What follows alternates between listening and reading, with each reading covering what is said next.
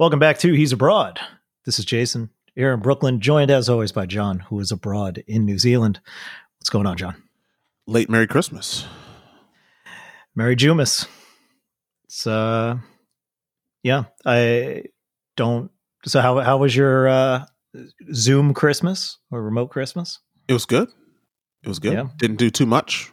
Have watched a lot of movies, a lot of laying around. It's been raining here, so it's good. It's just like being snowed in.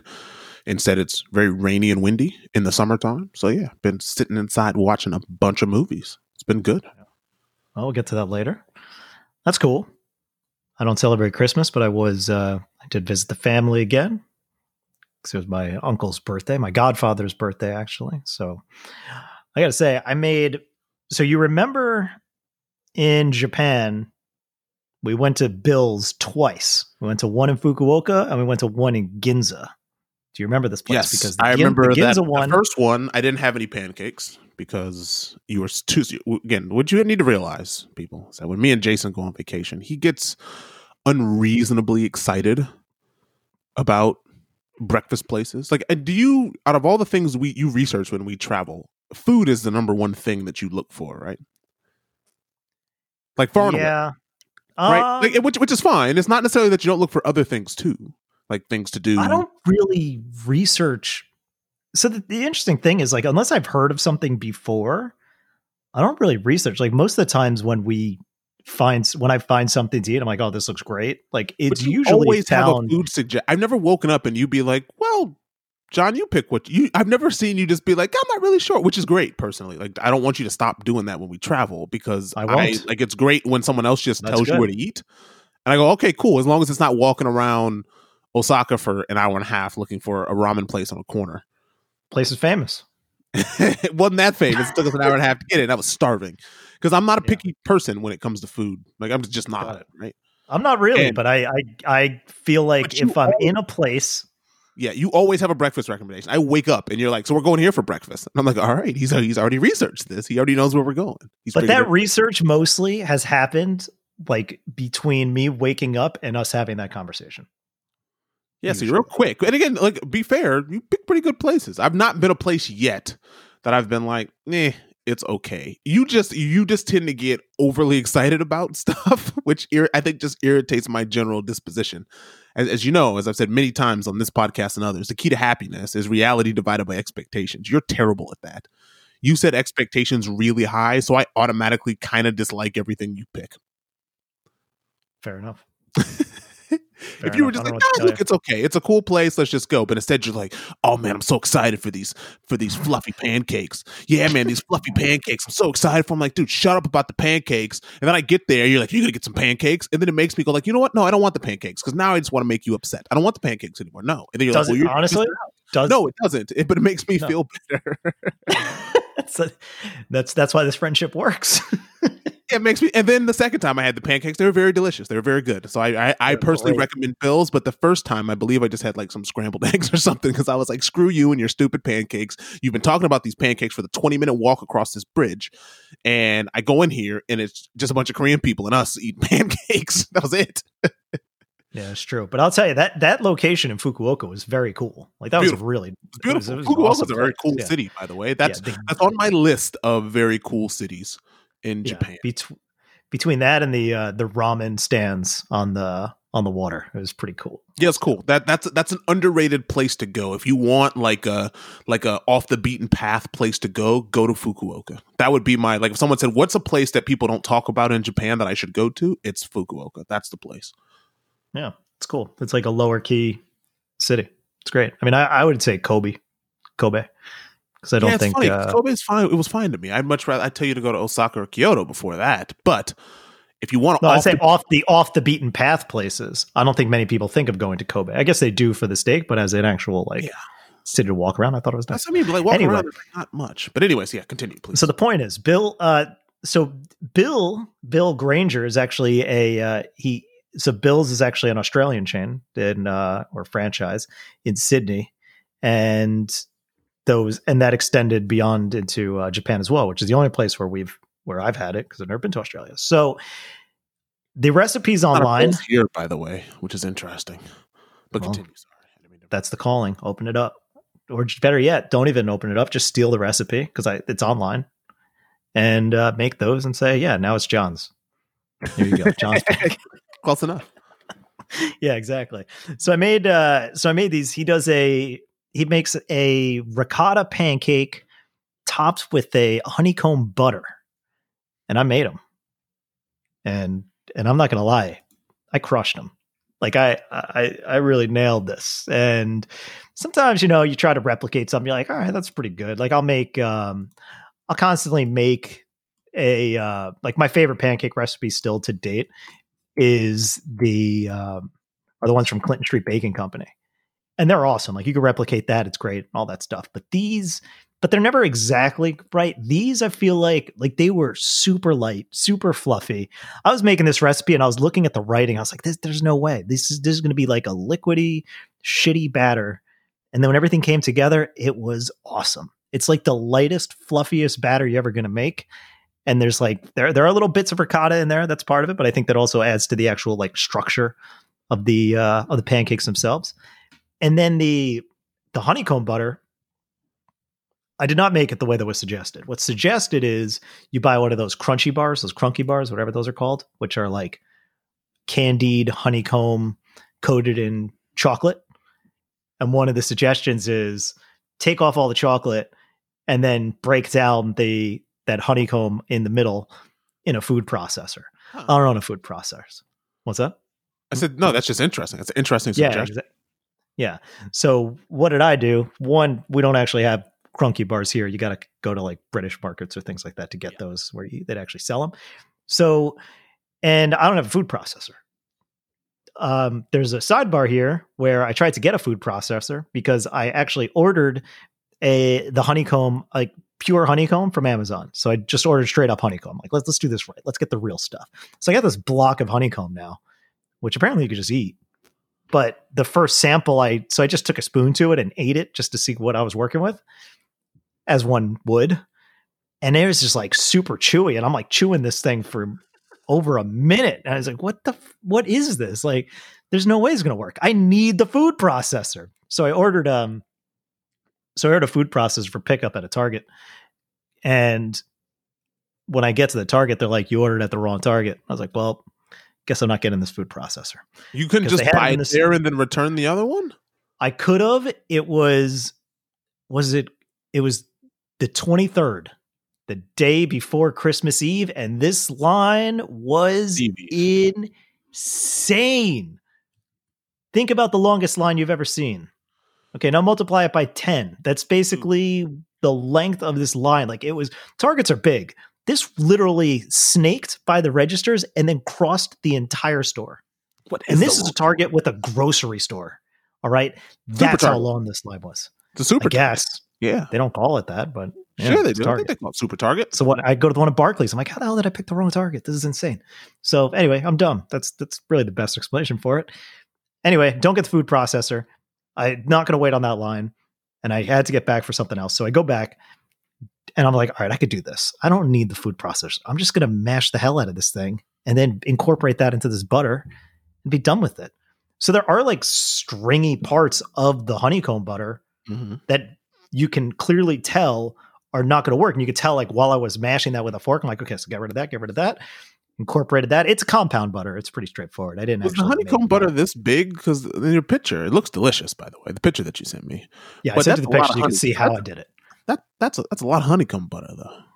The pancakes are small, but yes, they. Yeah, I kind of cut some big. Yeah, the pancakes are small. Um, that is that butter is probably. I, I think that, it's probably like a one inch diameter.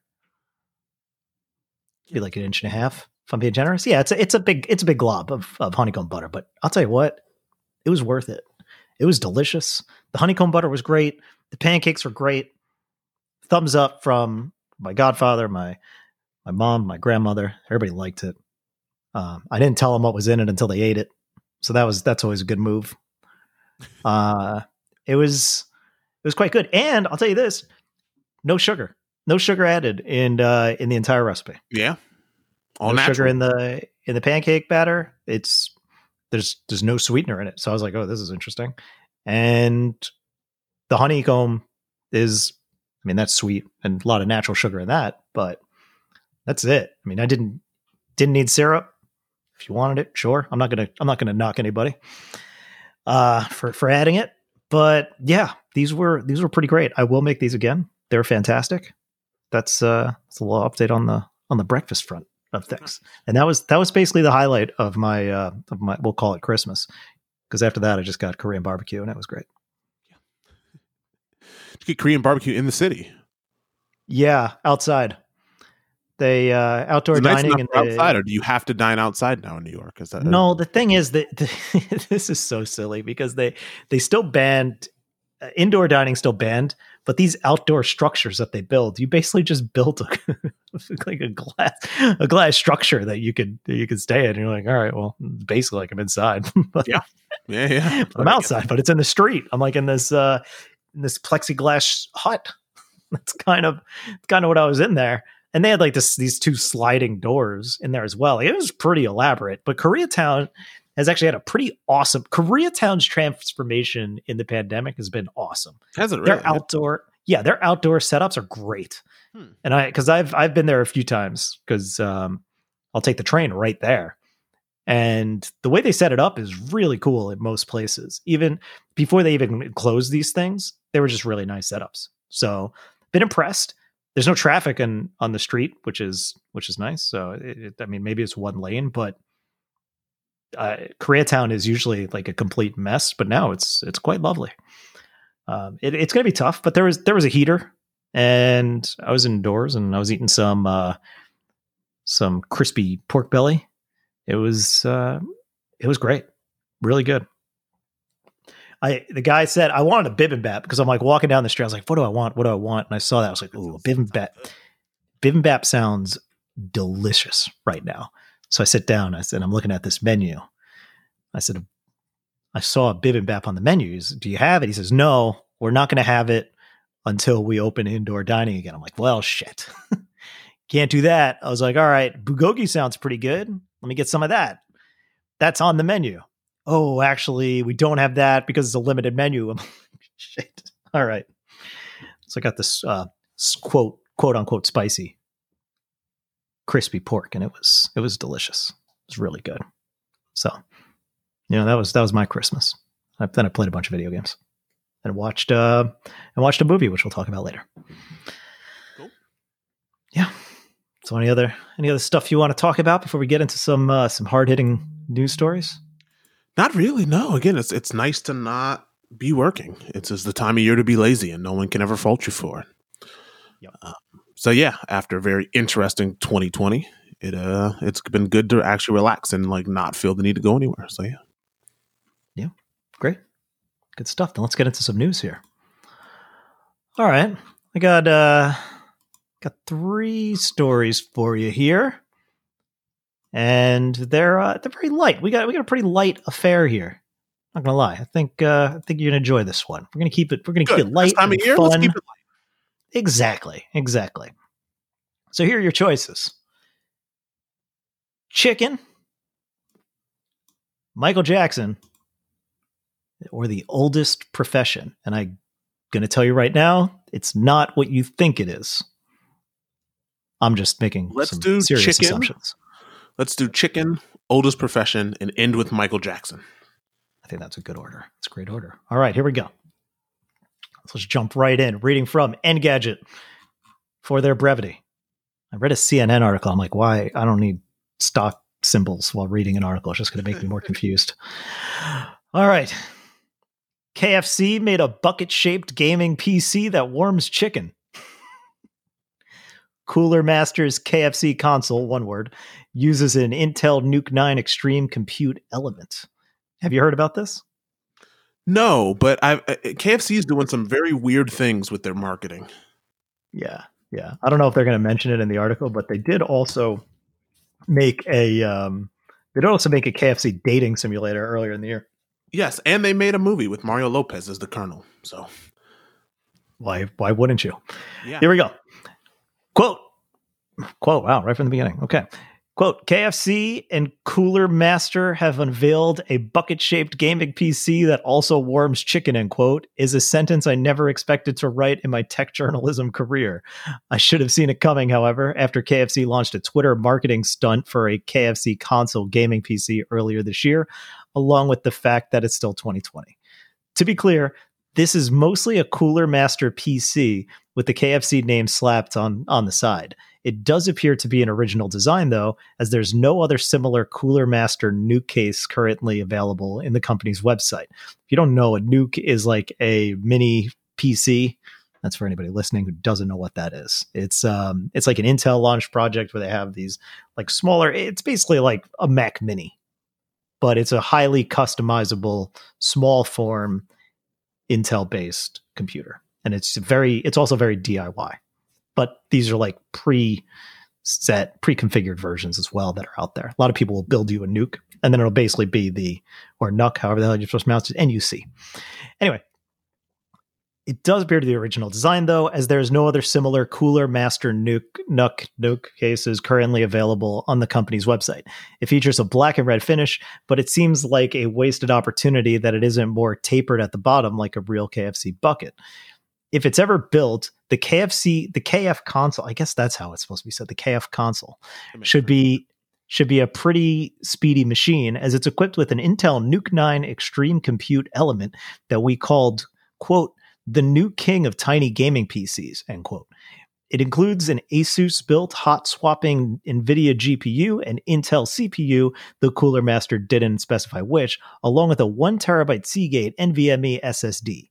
Cooler Master claims that it's VR ready, supports ray tracing, and can handle 4K TV gaming and frame rates up to 240 frames per second. This thing is a monster.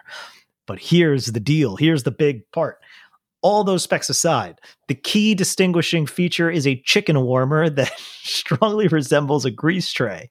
While most gaming PCs could technically warm chicken, this special chamber can heat up what looks like two small wings using, quote, natural heat and airflow, end quote, according to Cooler Master. However, there's the thorny question of whether you'd want more heat for the chicken or less so that your PC, you know, runs better.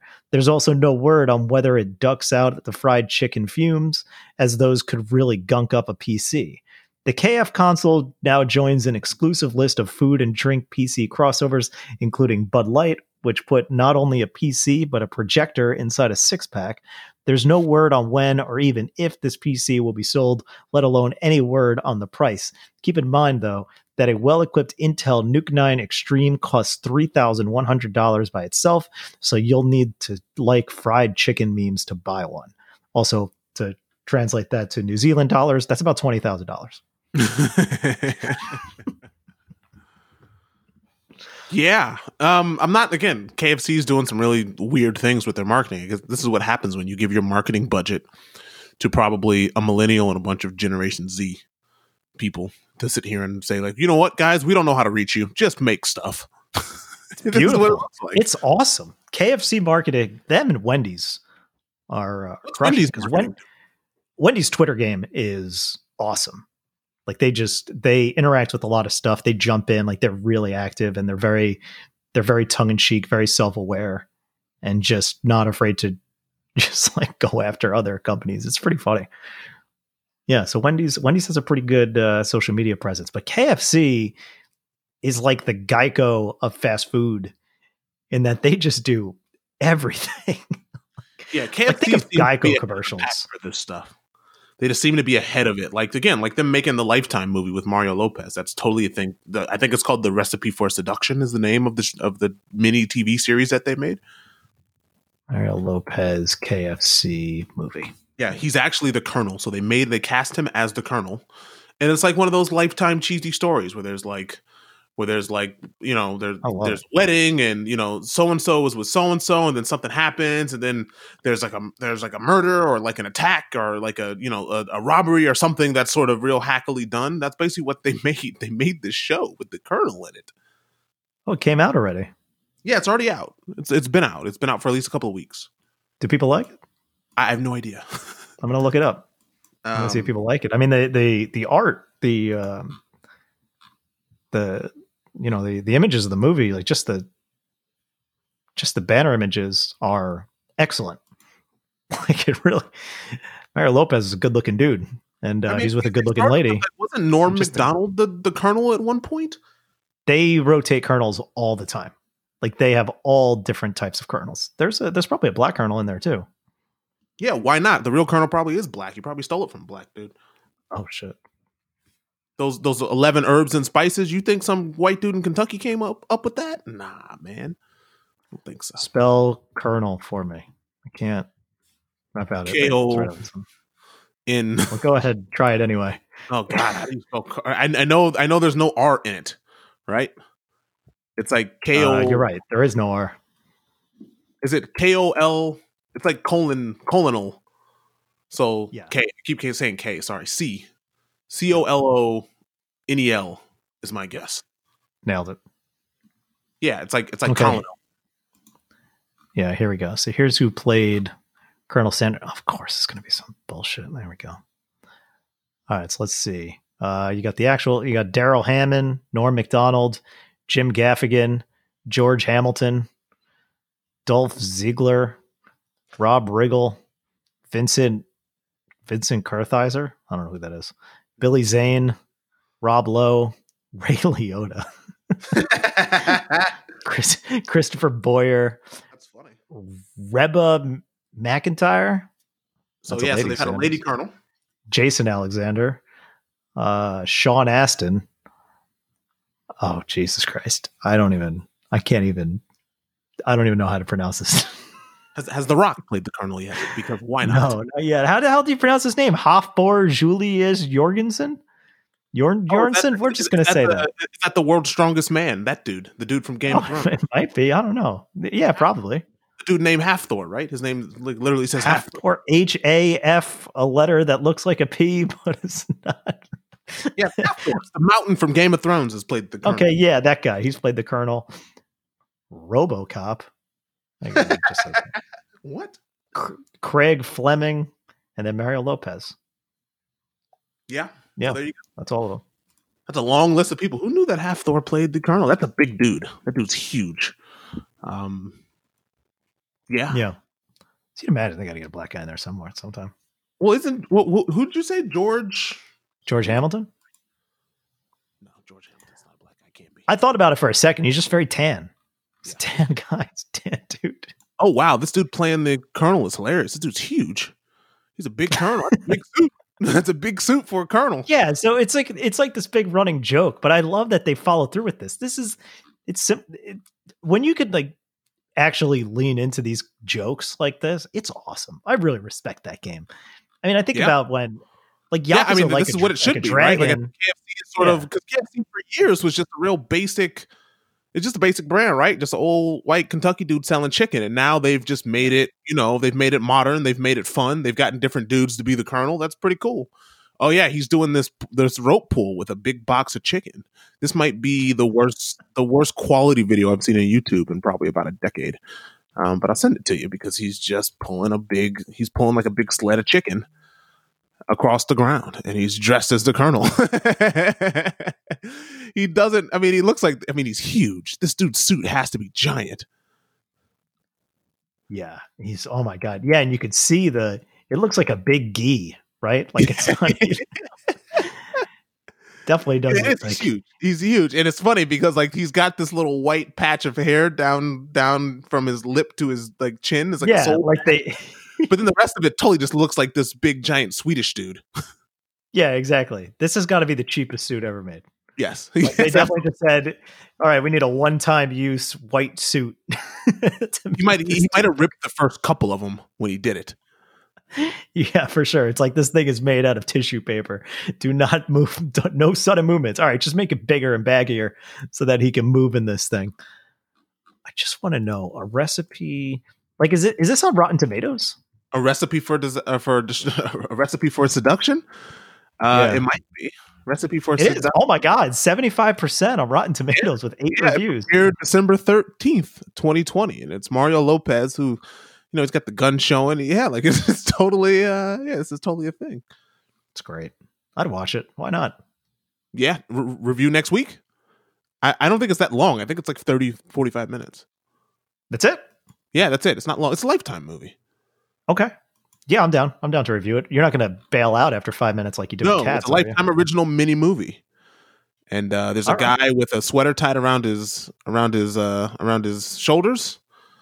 Um, and there's Mario Lopez, uh, you know, in the background. Looks like Mario Lopez with the with the with, with the KFC tie. but yeah, it's totally a thing. All right.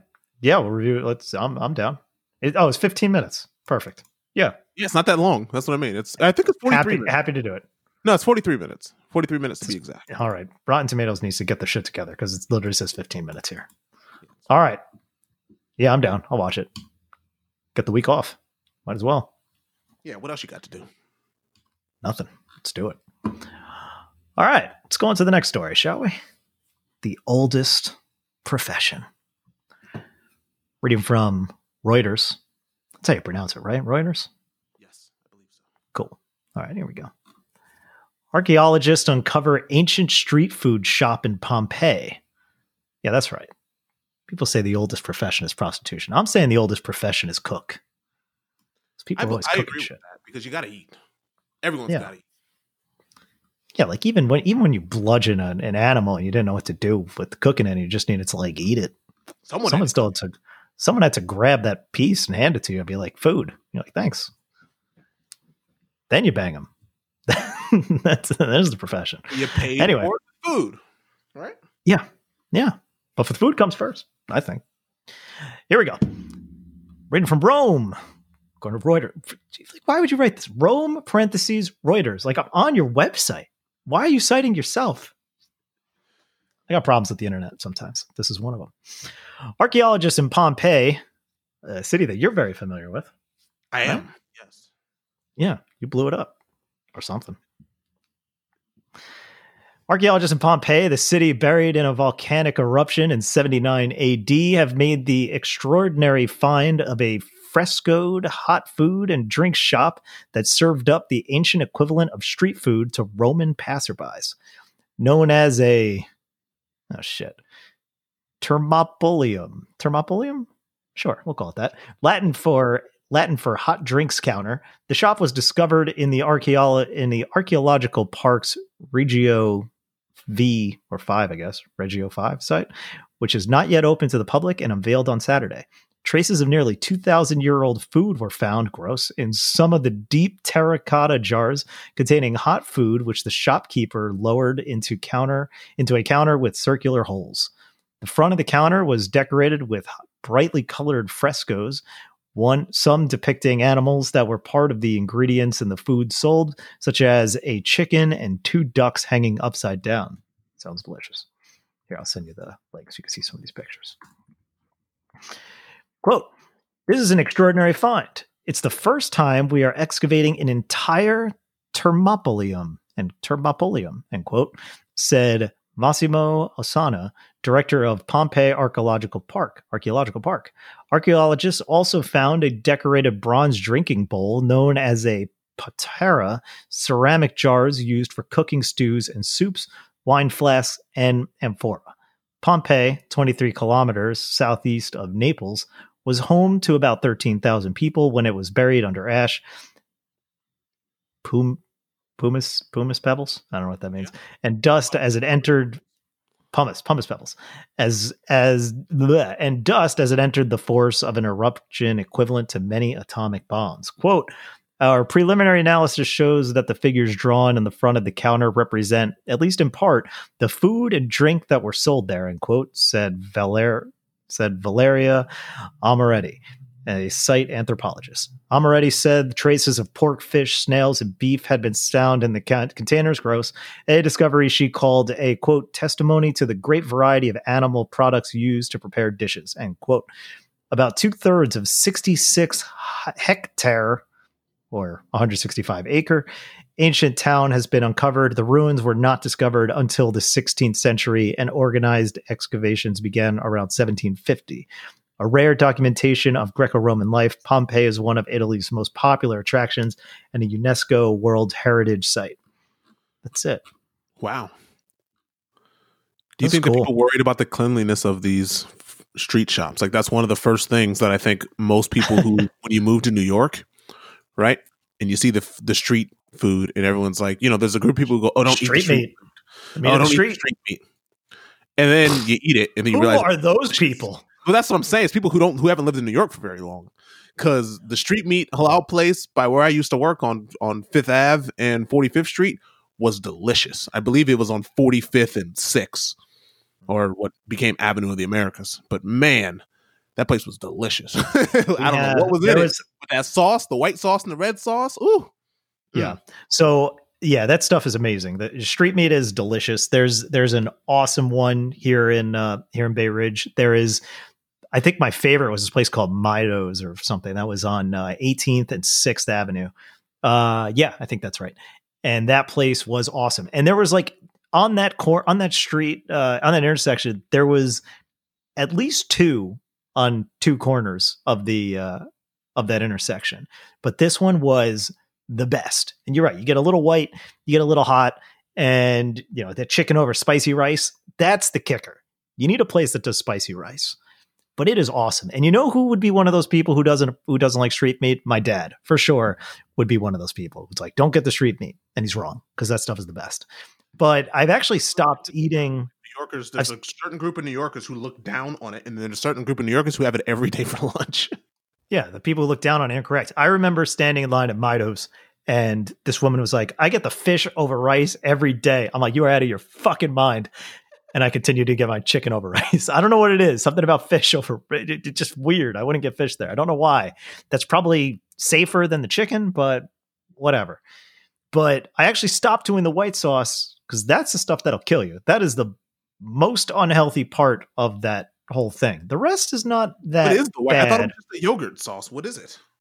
No, it's like a lot of mayo. It's like mayo and other shit in there, but mayo is the first ingredient for sure. It's like you it's like mayo and vinegar and I remember I asked a guy once I'm like what's in it and he said it's and he basically said that he's like it's mayo and vinegar and a lot of other stuff. I'm like yeah, okay. Cuz it's awesome. Like it yeah, 'cause tastes just like you don't want to know what's in it. Don't ask those questions. Just eat it. Eat it. It's delicious. cuz you get you get that stuff in there. You get you get a little bit of white, you get a little bit of hot. You mix all that stuff together and you have one of the most delicious things for $5. And you're full. Because you used to be able, I used to eat half of it and put the rest of the half before I left work. Like a little you can't handle it. after works. Well, again, at the time, I couldn't handle it. It was too much. amateur. I crush it. I I I just destroy those, and I feel great afterwards. And when you don't when you don't have the white sauce either, and you get all hot, ooh, that is fire. That stuff hangs around for days. you got you got just got the tingly feeling in your mouth, and you're like, oh, you're still here. Yep.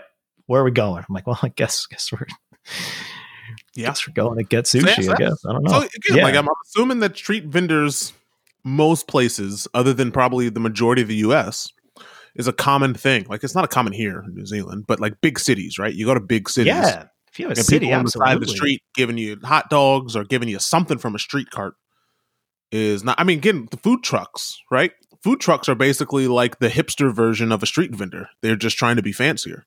It's the same thing. So if you eat from a food truck, you should be able to eat from the halal dude on on Sixth Ave. It's no different. Absolutely. Yeah. I mean, well, there's, you know, a little bit of difference. They got they got more equipment in those things, but you don't know that. Nah, but the food truck's got like cursive writing and they paint it black and they've got some catchy name. The halal dude's been slinging that meat, that chicken over rice for 40 years. It's got the meat of the street. Yeah. Yeah. I, I think anytime, yeah, once it's pedestrians, it's all about that pedestrian traffic. When Yeah, you have a I've seen certain line volume of it, too. Have you ever been in a line in a streetcar where you kind of start to wonder about your life choices and then you get it and you eat it and you go, okay, no, I get it. what do you, oh, yeah. Uh, Because you're like in the middle of the street, you're like in the middle of the sidewalk, like standing in Oh, line yeah. street meat. yeah, but if you know it's good, Oh, it's delicious. Like I said, it's it's you, you got my mouth watering over here. I haven't thought about street meat in, in 10 years.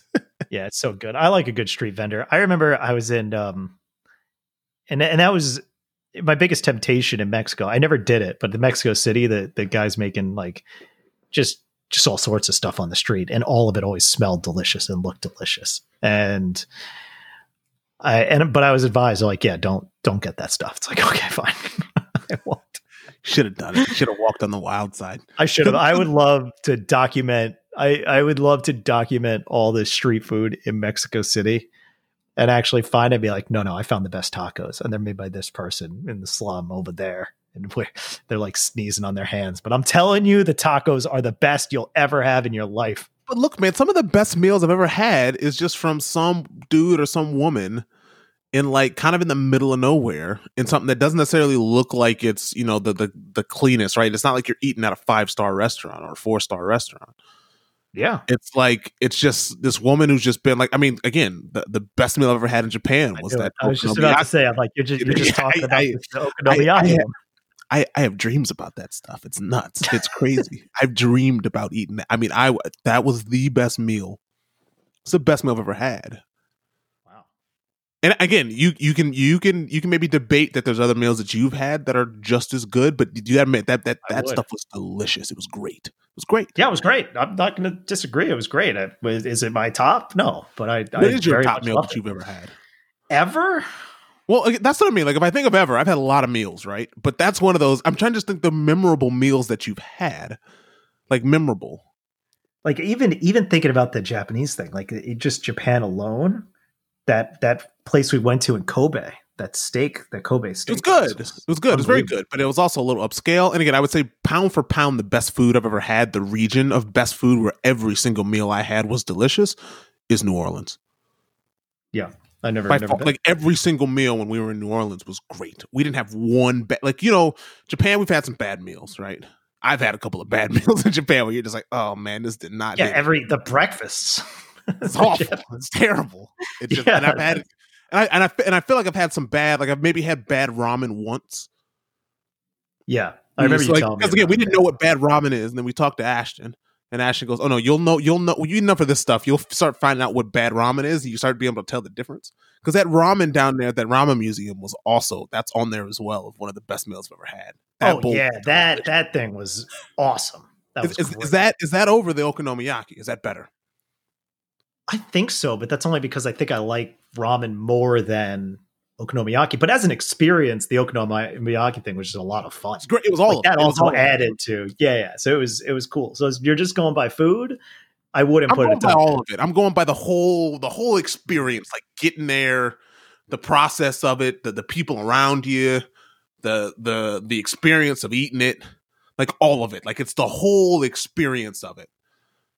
Yeah, yeah, it was fun.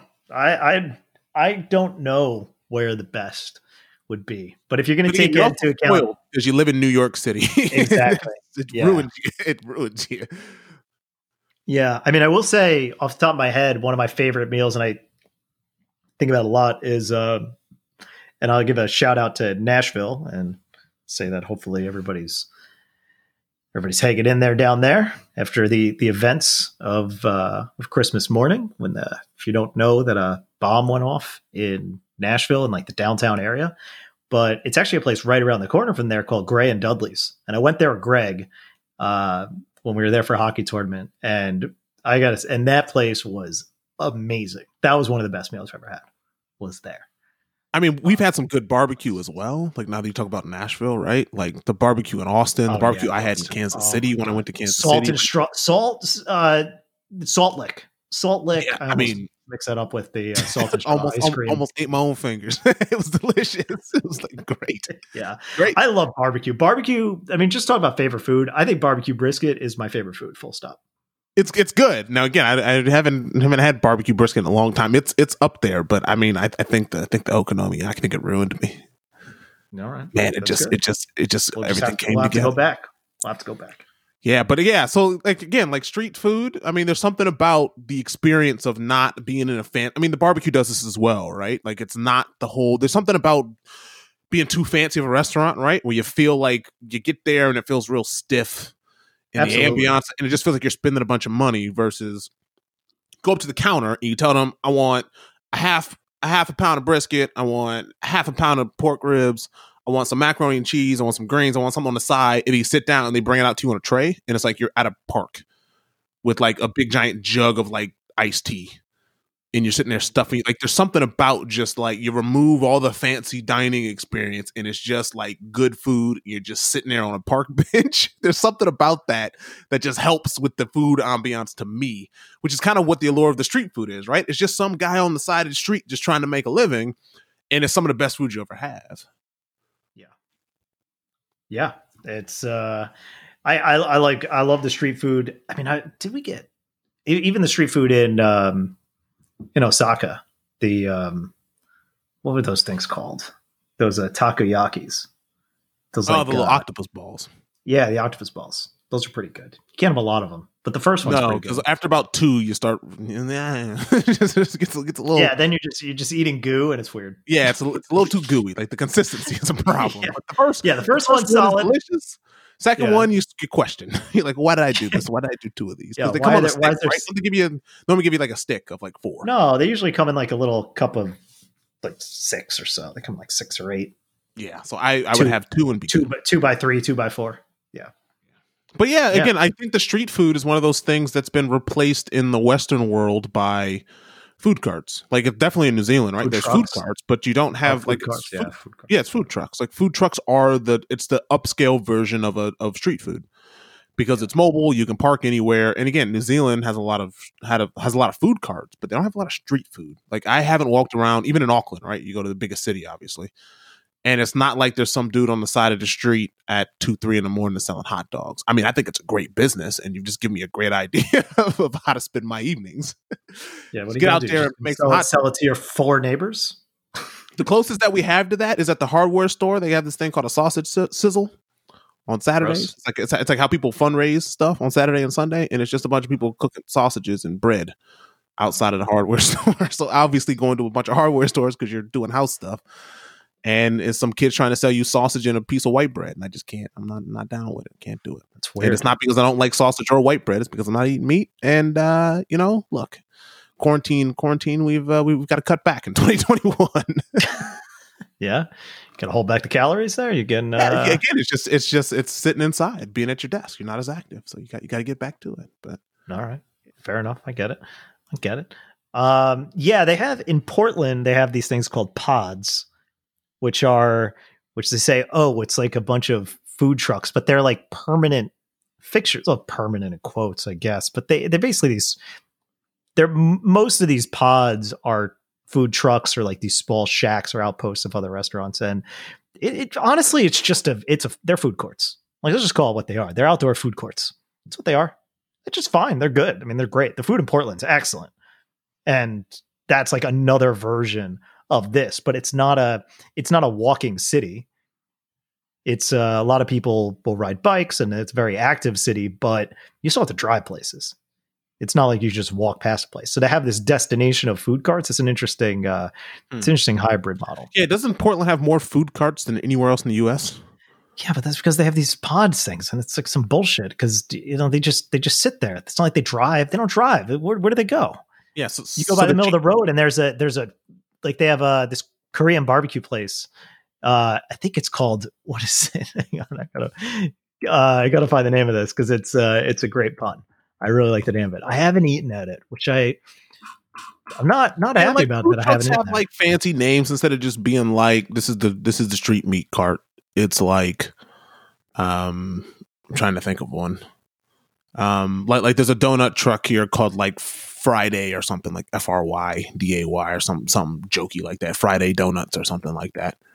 Um, so they always got some. They've got some weird hipster name to them that's supposed to draw a bunch of young people to eating food out of a truck because that's what you're still doing. You're still eating food out of a out of a moving vehicle. so yeah, so there's this place called like this. I think technically qualifies as a as a food truck, but I'm going to send you this this link and it's called this. It's a great name. It's called Kim Jong Grillin.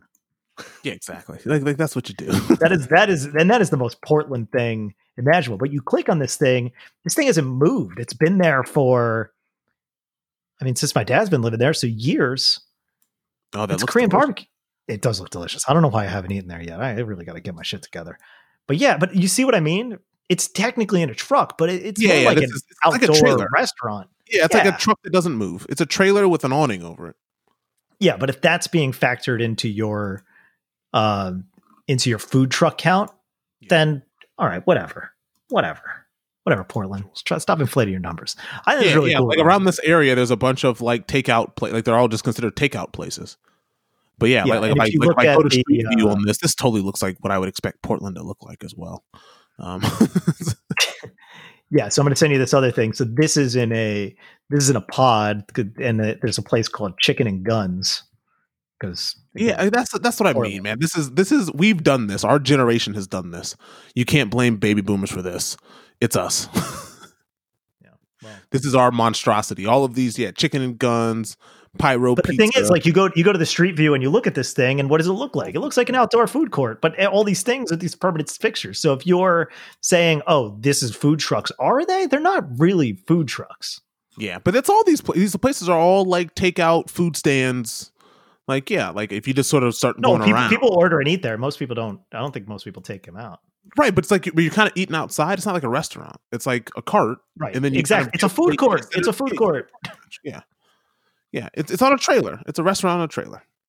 Yeah, the place is good though. I mean, it's it's fun.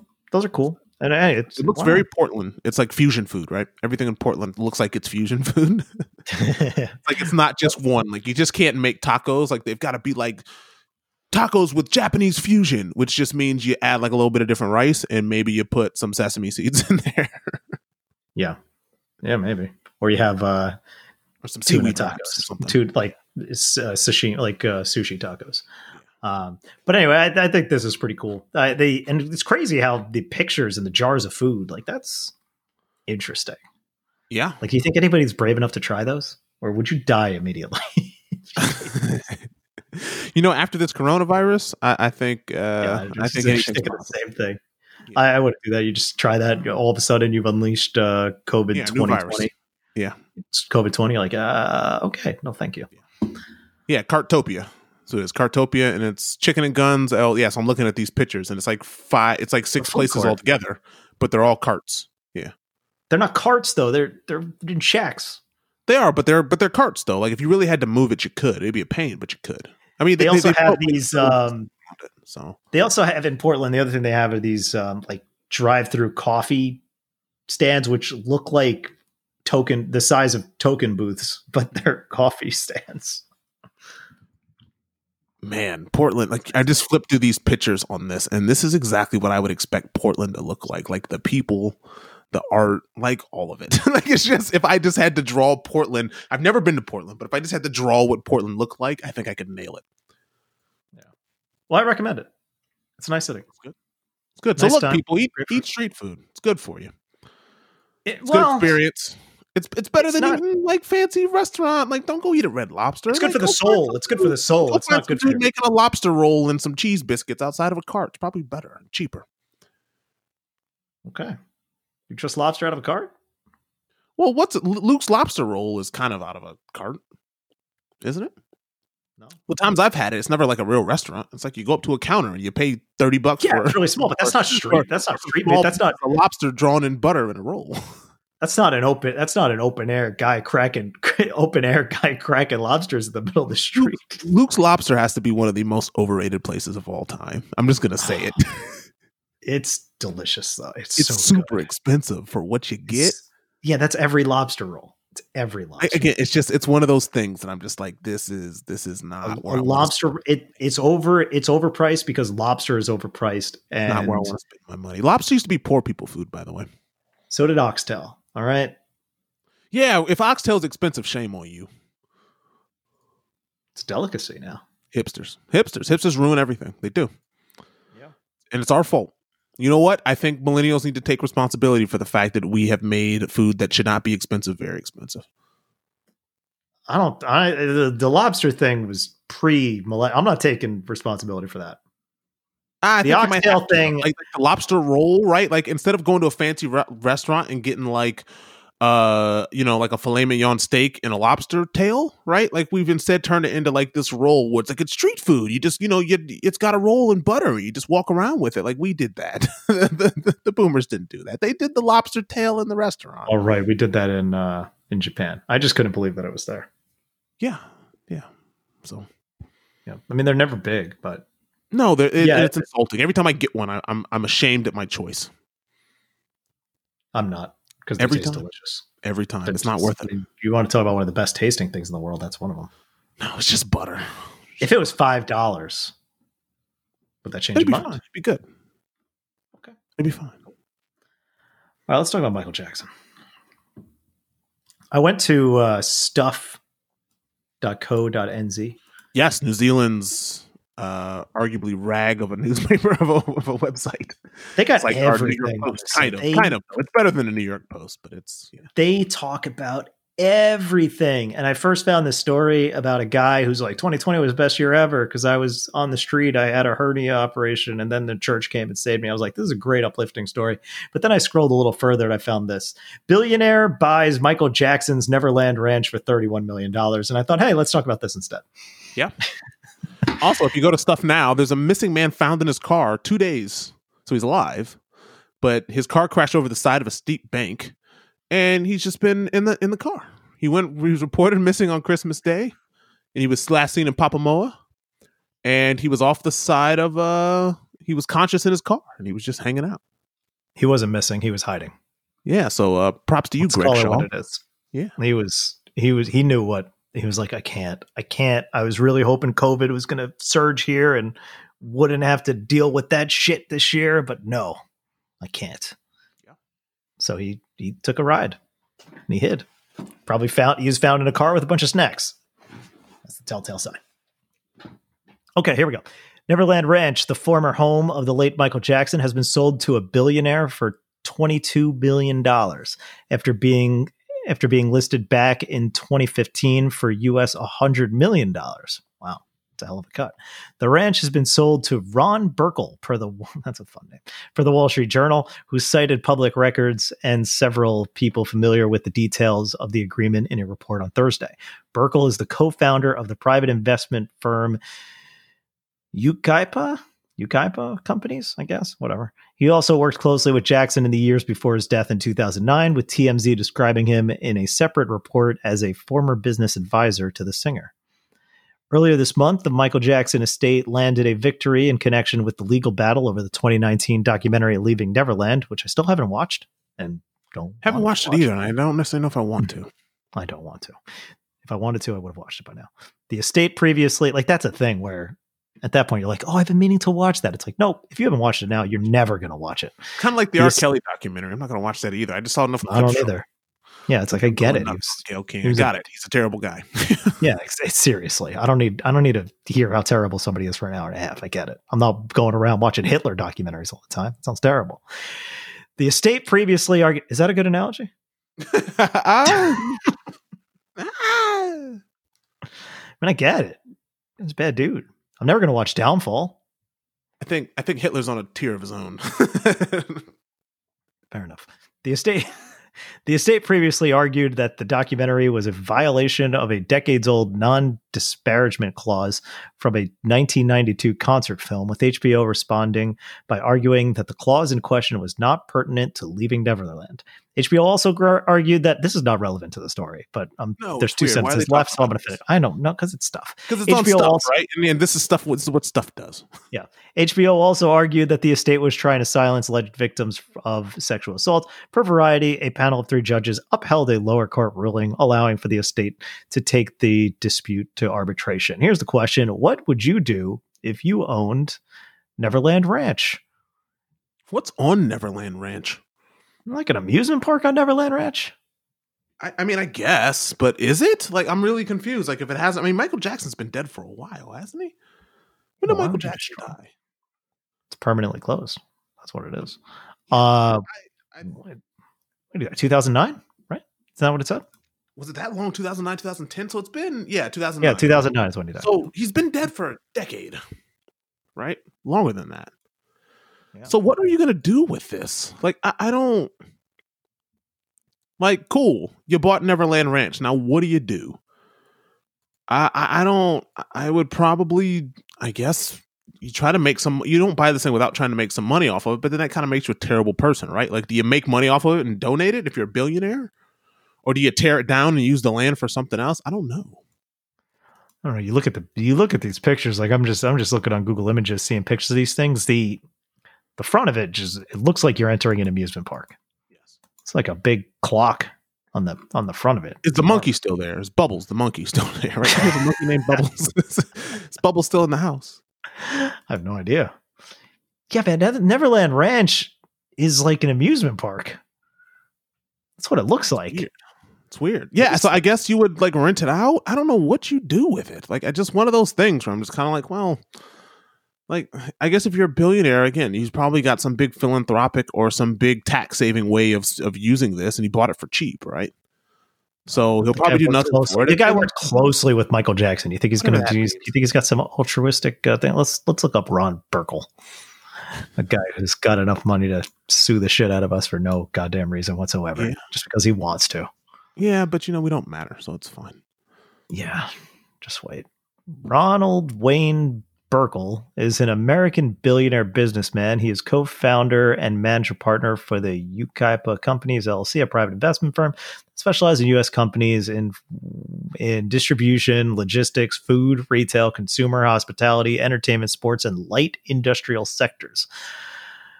Yucaipa has ex- has ex- executed grocery chain mergers and acquisitions involving supermarket chains, including Fred Meyer's, Ralph's, and you know what? This is like the kind of guy who you're like, this guy's got a billion dollars, and if you talk to him for three hours in about what he does, you still wouldn't know what he did at the end of it. Yeah. Oh, philanthropy. Here we go. He's got the Ron Burkle Foundation. In 1997, Burkle donated 15 million for the construction of Walt Disney Concert Hall. Oh, it's like one of those philanthropy things. Ronald W. Burkle Foundation.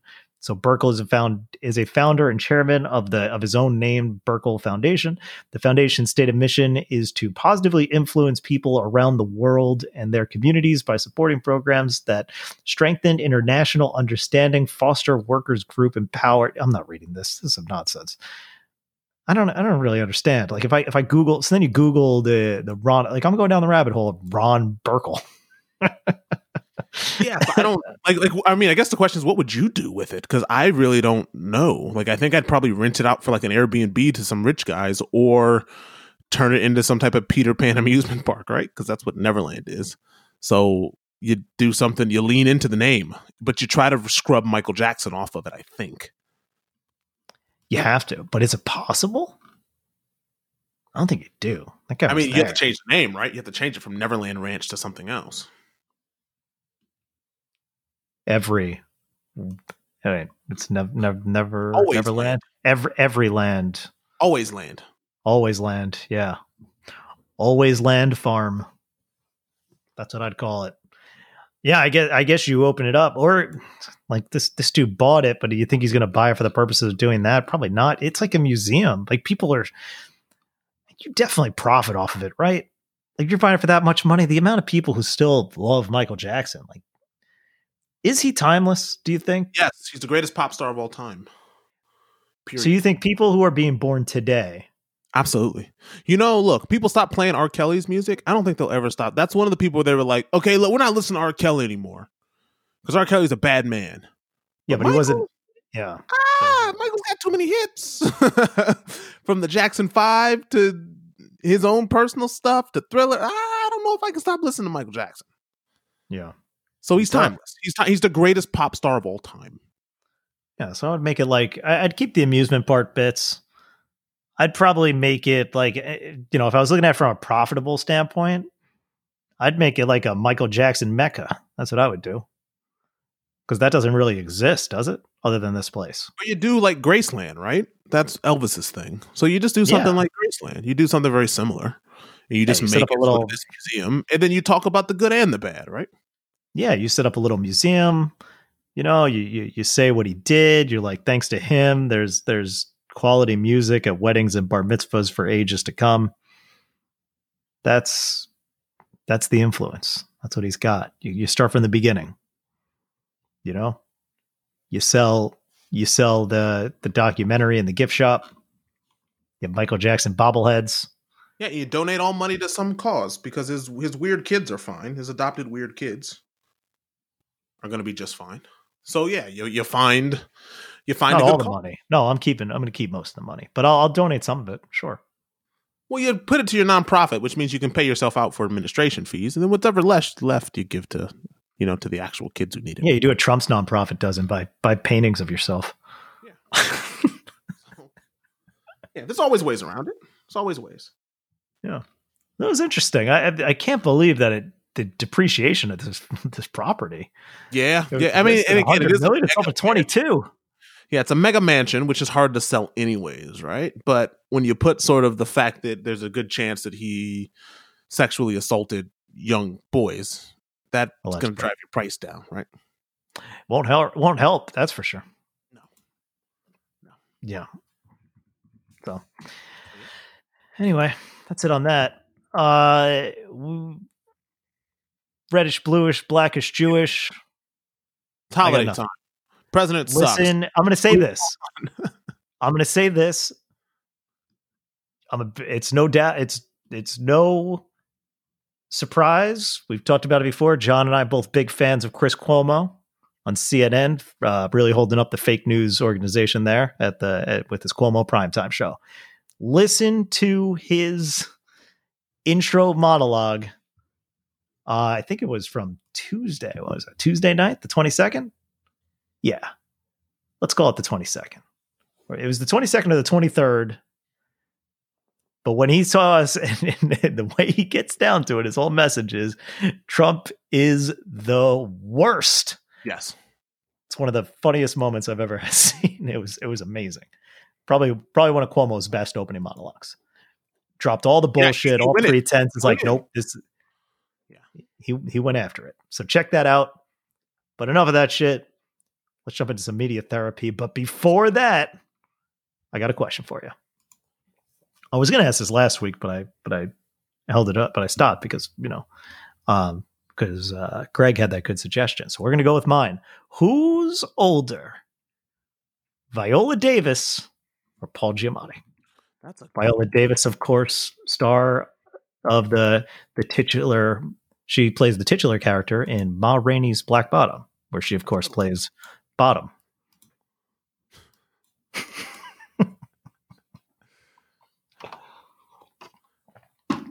oh, who's older? I'm gonna say Paul Giamatti's older. Well, no, Viola Davis has to be older. She, she's older than him by like five years. She has to be.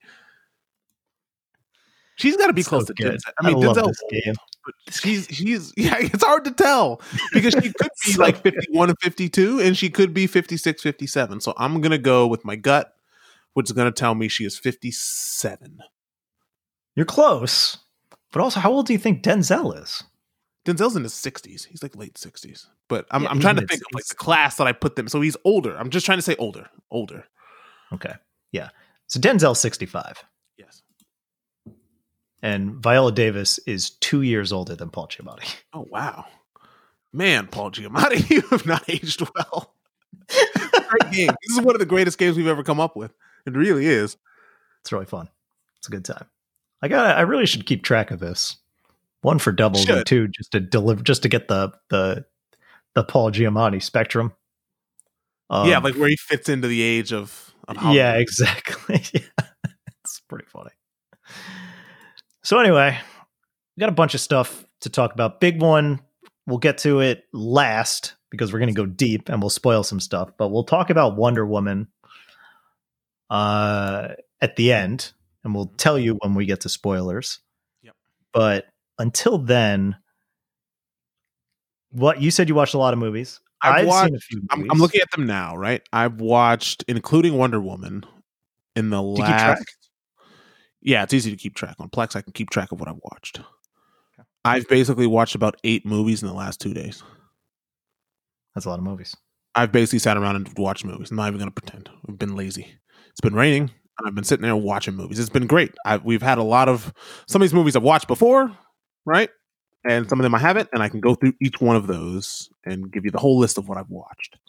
Okay, do the same. I'm just taking notes of what I've seen. So go ahead. Again. So I'm going to start. And I'm going to do this in, it might be sort of order, but maybe not. So the first movie I watched, I mean, Alice have watched, is A Ghost Story. Have you seen A Ghost Story? Uh, no. What is that? It is a movie with Casey Affleck. And I will read the synopsis. Recently deceased, a white sheeted ghost returns to his suburban home to console his bereft wife, only to find that his spectral state he has become unstuck in time, forced to watch passively as the life he knew and the woman he loved slowly slips away. So now you're going to see a theme here where me and Alice have been trying to hand off of you watch one movie, I watch one movie. so you pick you you decide who picks what. Yes, exactly. You So alternate. Okay, that's fair. because we have move. very different tastes. Our tastes are vastly, wildly different. Hmm. Right. So this movie is strange. it, was, it was odd. It's it's it's of the same vein of The Lobster and um what's the other movie that's like The Lobster? Like it's the weird A24 independent film realm of movies. It's very odd. I, I recommend guys, it's the guy's other movie with the Yes. with the lesbian queen. Yes, yes. It's just odd, right? So I you watch this if you're one of those people that likes weird, thought provoking pieces. It's mostly silent. There's not a lot of talking in the movie. There's some very long, odd scenes in it. So watch it if you're one of those people that enjoys that type of movie. Okay, I don't. All right. go ahead. After that, Edge of Tomorrow, one of my favorite movies. I love this movie. It's great. If you haven't seen it, go see it. It's one of Tom Cruise's best movies, in my opinion. I really They're all, enjoy they're all great, movie. but They're all great, but this one's specifically good. It's really, Yeah, it's really, awesome. really good. It's great, it, and it not only not only is it good for like a story. I mean, Alice watched this, and she normally tunes out of these movies the first five minutes because it's just visual effects, right? Like it's it's explosions, it's guys and mechs shooting stuff. There's a sword in it. It's all the stuff that she hates. and she watched this movie and said, "Yeah, it's pretty good," because the whole story of it, the time looping thing, is great. Yeah, they're making a they're making a sequel. It's in pre-production. God, if they're making a sequel, that's amazing because it's based Live, off of die, a, live, die, repeat, and repeat. Yes, it's based off of a manga. Is what it's based off of. That's where the content comes from. Yeah, man. Doug uh, Doug Liman's a great director. Like, I mean, It's he good. other than other than Jumper, he's he's made some great movies. it's a good movie. Do you So remember Jumper? also- Samuel Jackson was in Jumper. I, I do remember. I do remember Jumper. Yes. It's bad. All right, to continue on my list because this list is long, so I'm trying to get through them. All right, sorry. I just We watched uh, David Byrne's America Utopia. Jumper. I'll do it. Okay. It's good. Who David Burns. I don't know much about David Burns. Alice went to this concert, I believe, here in Wellington with her father. Uh, it's directed by Spike Lee, Oh, which is strange. you don't think that the lead singer of the Talking Heads and Spike Lee would join together. It was very good. I enjoyed it. I enjoyed it a lot. Didn't think I would. I enjoyed it. Enjoyed watching it. After that, watched a movie called Run. Right? So this is a psychological thriller. And to read the synopsis, Chloe, a teenager who is confined to a wheelchair, is homeschooled by her mother, Diane. Chloe soon becomes suspicious of her mother and begins to suspect that she might be harboring a dark secret. this poster is dope. It's good. It's a good movie. The ending's a little jokey, but it's good. It's it's if you've watched there's a TV show that came out with um I believe it's Kathy Bates. I think she plays the mother. Um it's based on a true story. Let me see if I can find it as I'm filibustering to find the name of this TV show. Um, where basically she has a daughter who has all these medical issues and all these special needs, and she basically uses her daughter to fund her life. And uh, yeah, it's very similar to that. So I don't want to ruin it. So if you've seen that, if you've seen that show, if you've seen this TV show, which is called, uh, I'm almost there. I'm almost there. Uh, what is it called? Can't find it. Okay. Well, there you go. I Try. can't find it. What is the name of this show? Um, television films. Nope, it's not one of these. Oh, Twilight gonna make me Zone? No, no, no, no. It's uh, I think it's Cat. It might even be Kathy Bates. Might be somebody else. Anyways, give me give me some time and I'll find it. Um, but basically, it's a show where she's got a special needs daughter, and the special needs daughter is actually spoiler alert, not special needs. So, uh, okay, so yeah, that that that movie's pretty good. Um, it's like a seven, six, seven, but it's watchable. It's watchable and it's good. People like After it. that, watch a movie called The Platform. Uh, this movie was horrific. It was gross.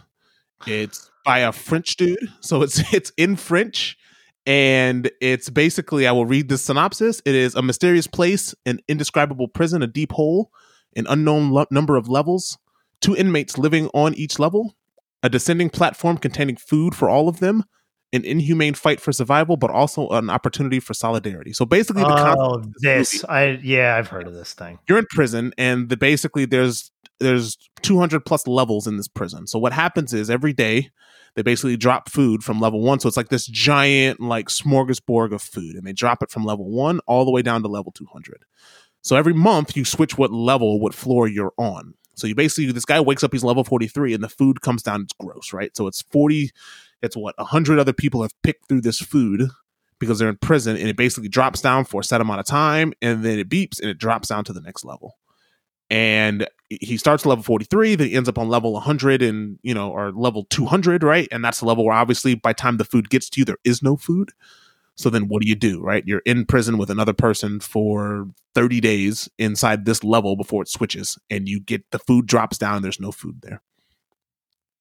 I would not recommend like watching this movie unless you like this type of stuff. If you're like a human centipede fan, like and I'm not watching that crap. But this is basically what this reminds me of. It's this type of movie. Um and it's gross. It's very yeah, gross. It's, and I've I kind of wish I didn't watch it. nah. All right, next movie. Uh watch The King of Staten Island. Oh yeah.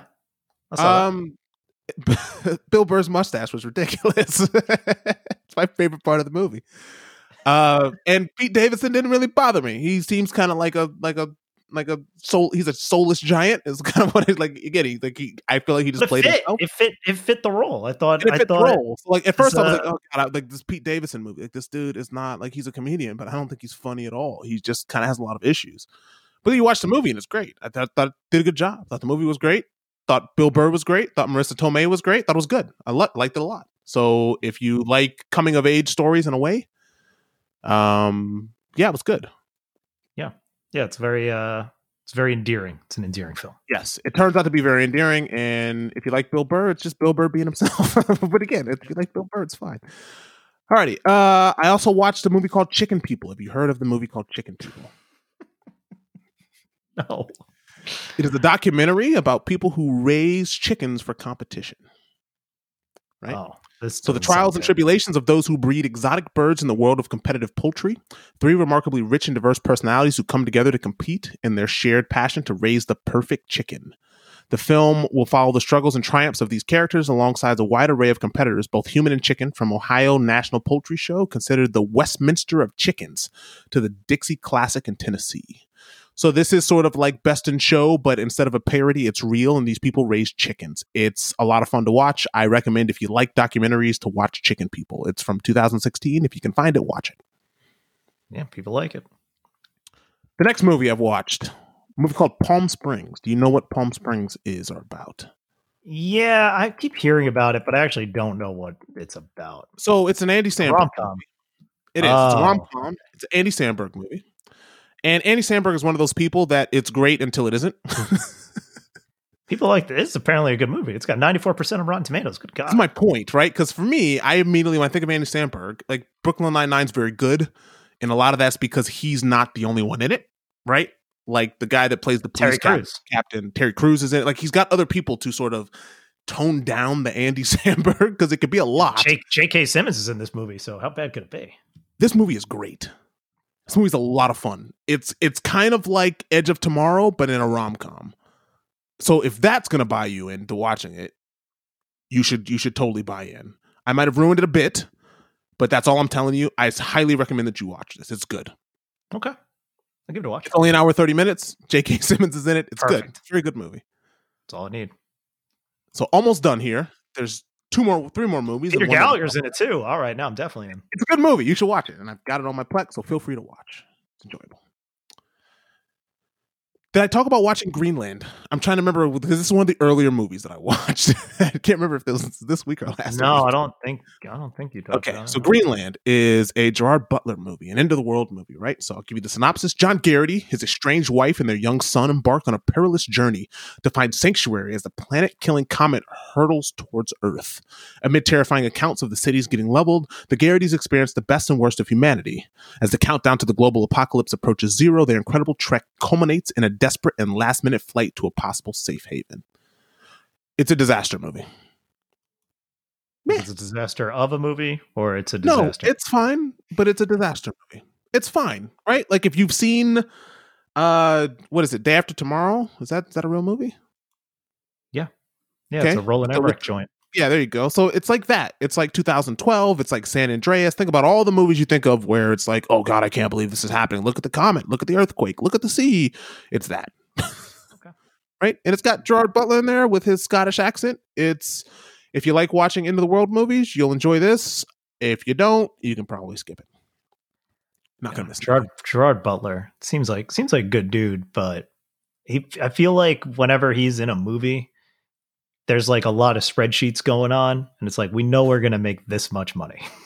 Gerard That's kind of what they did here. He we're just not gonna, of we're not gonna make we're not gonna make uh you know two hundred or hundred million dollars. We're gonna make fifty million dollars on this thing. Yes, and it's got Morena Baccarin in it, who is a very gorgeous woman. She is the she is Deadpool's love interest in both Oh, of okay. the Deadpool movies. So she She's is in this movie as well. Yes, so she is fun, and there's some good moments in there. But yes, if you got some time to kill, watch it. If not, watch any of the other movies I told you, and you'll be just fine. Except for yeah, don't watch the platform. except for that That's- gross, gross movie. Um, have I talked about Nebraska? Have I talked about that movie? It's an old no, yeah, it came out. Yeah, came out okay. a long time ago, right? So it's a base. Yeah, it's it's got, got, uh, what's in there. It's got Bob Odenkirk in there. Got Bruce Dern. It's fine if you like these types of movies about old white guys trying to redeem their love for their kids. It's fine. Fine. Um, but yeah, it's one of those movies I watched. Had some chuckles, but yeah, wouldn't watch it again. It's good enough. Almost done. There's two movies left. this, this is all literally like within the last like so many days. this is crazy. Booksmart. Oh, I hear great things about that. Booksmart was great. It's an Olivia Wilde movie. She directed this movie.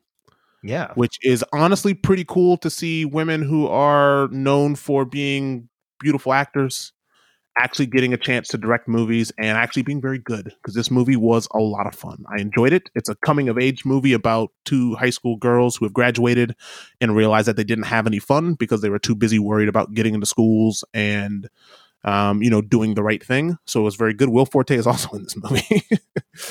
um yeah, so this movie's good. I think this movie's very good. If you like those, I mean, it's kind of like watching Superbad, but a bit smarter and more focused on women and their ex- young women and their experience of becoming young women. I thought it was very good. I enjoyed it, and I suggest that you watch it.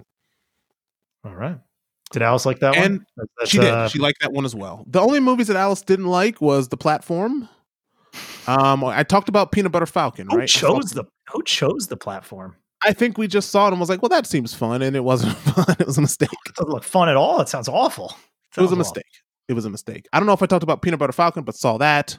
Um, saw Knives Out as well, which again, old movie. So yeah, I've watched more than Love Knives Out. movies Do you, you. a Knives fan Out, of Knives Out, right? I think we talked Great about movie. that. great. So I think for the most part, she picked Greenland, A Ghost Story, Chicken People, uh, Knives Out. We've already seen it. Run, and I'm pretty sure I picked all the rest of them. So, and she picked David Byrne's America again. Not too many misses on her part. I missed on the platform. It was bad. and she picked a Ghost Story. I would say that's a miss for me, but you know, whatever. It is what it is. So yeah, so that's my list of Christmas movies. And I think it's just going to keep going as long as the weather stays crappy. I'm going to sit at home and watch a bunch of movies. It's been good. I've enjoyed it a lot. I've caught up on a lot of things that I've wanted to see, and I still have uh, Soul to see. Soul is getting great reviews. So I Yeah, see I'm gonna that. watch that. Uh, I'll, I'll watch it eventually. I'll watch it before we record next. We can talk about Yeah, that. so I've got that, so we can review that next time. But this week, and I don't know if you want to go over your media therapy, but Wonder Woman is what's the last movie that I have not talked Well, about. that's that'll be the last thing we talk about. So let me let me quickly go through some of this stuff here. So I watched uh so I watched the personal history of David Copperfield Yes, I have that on my list as well. based on the Dickens one. Highly recommend that. Really fun movie, very British. But Dev Patel lot is uh is the titular Always character. good. Always, always, good. always good. Yep. I know you were a big fan of Lion.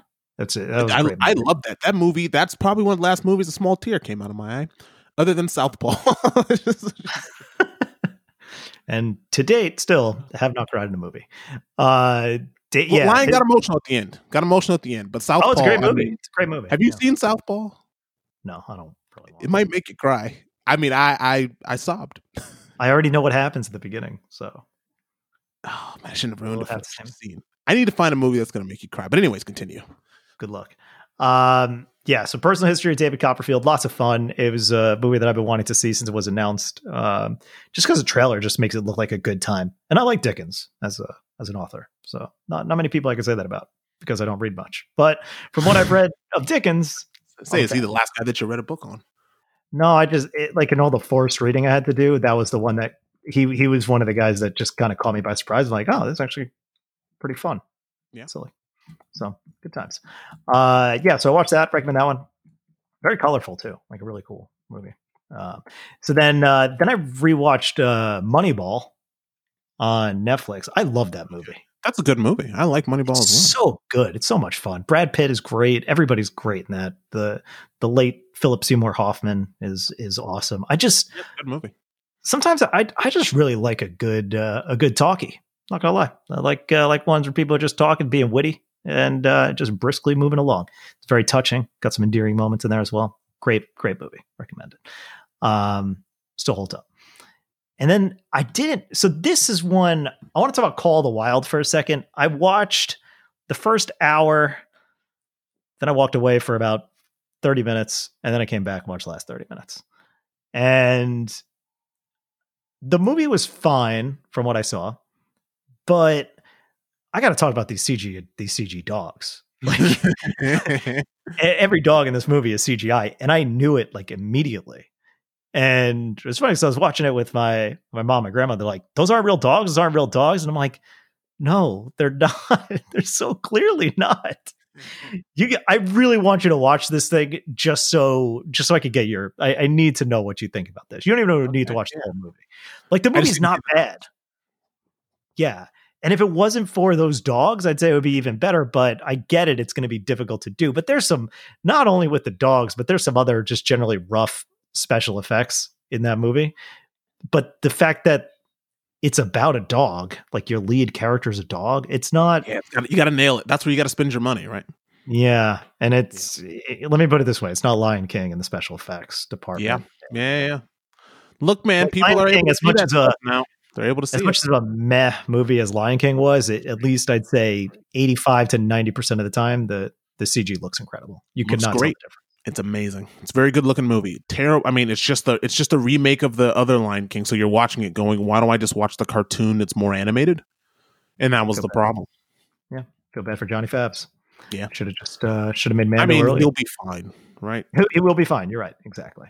Yeah. Um, I'd like to see what a chef version, whatever like the equivalent of chef would be, whatever the equivalent of chef would be after that production to see what kind of personal stuff he would put on it. Um, but then again, maybe it was fine. Maybe he did that. He's like, I fucking nailed it. You're like, all right, if you say so, it's all good.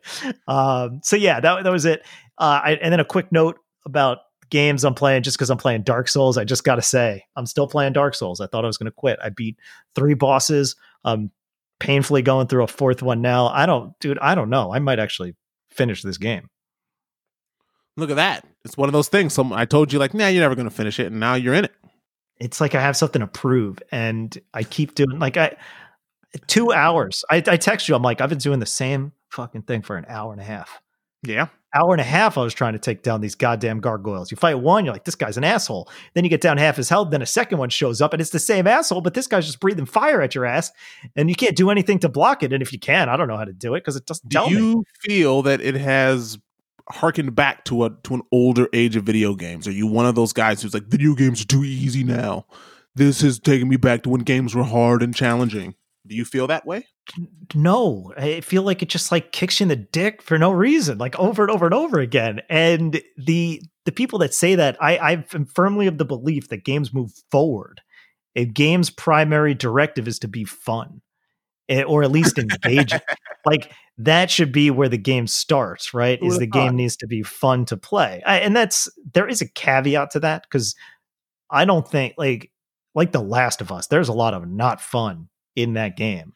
But it's a but it can be engaging, it can do all these things. And I think that's where Dark Souls really does thrive. Like there's there's a lot of good in Dark Souls. I get why people like it. I like it. Like don't get me wrong. I thought I was going to hate it.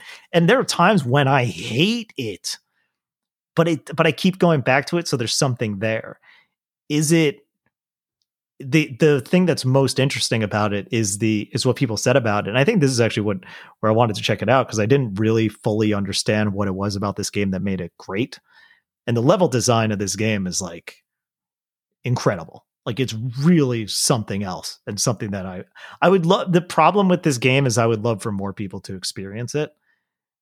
But I don't know how much you could change without breaking what makes it work but I also think there's a lot that you can do to make it work for those people.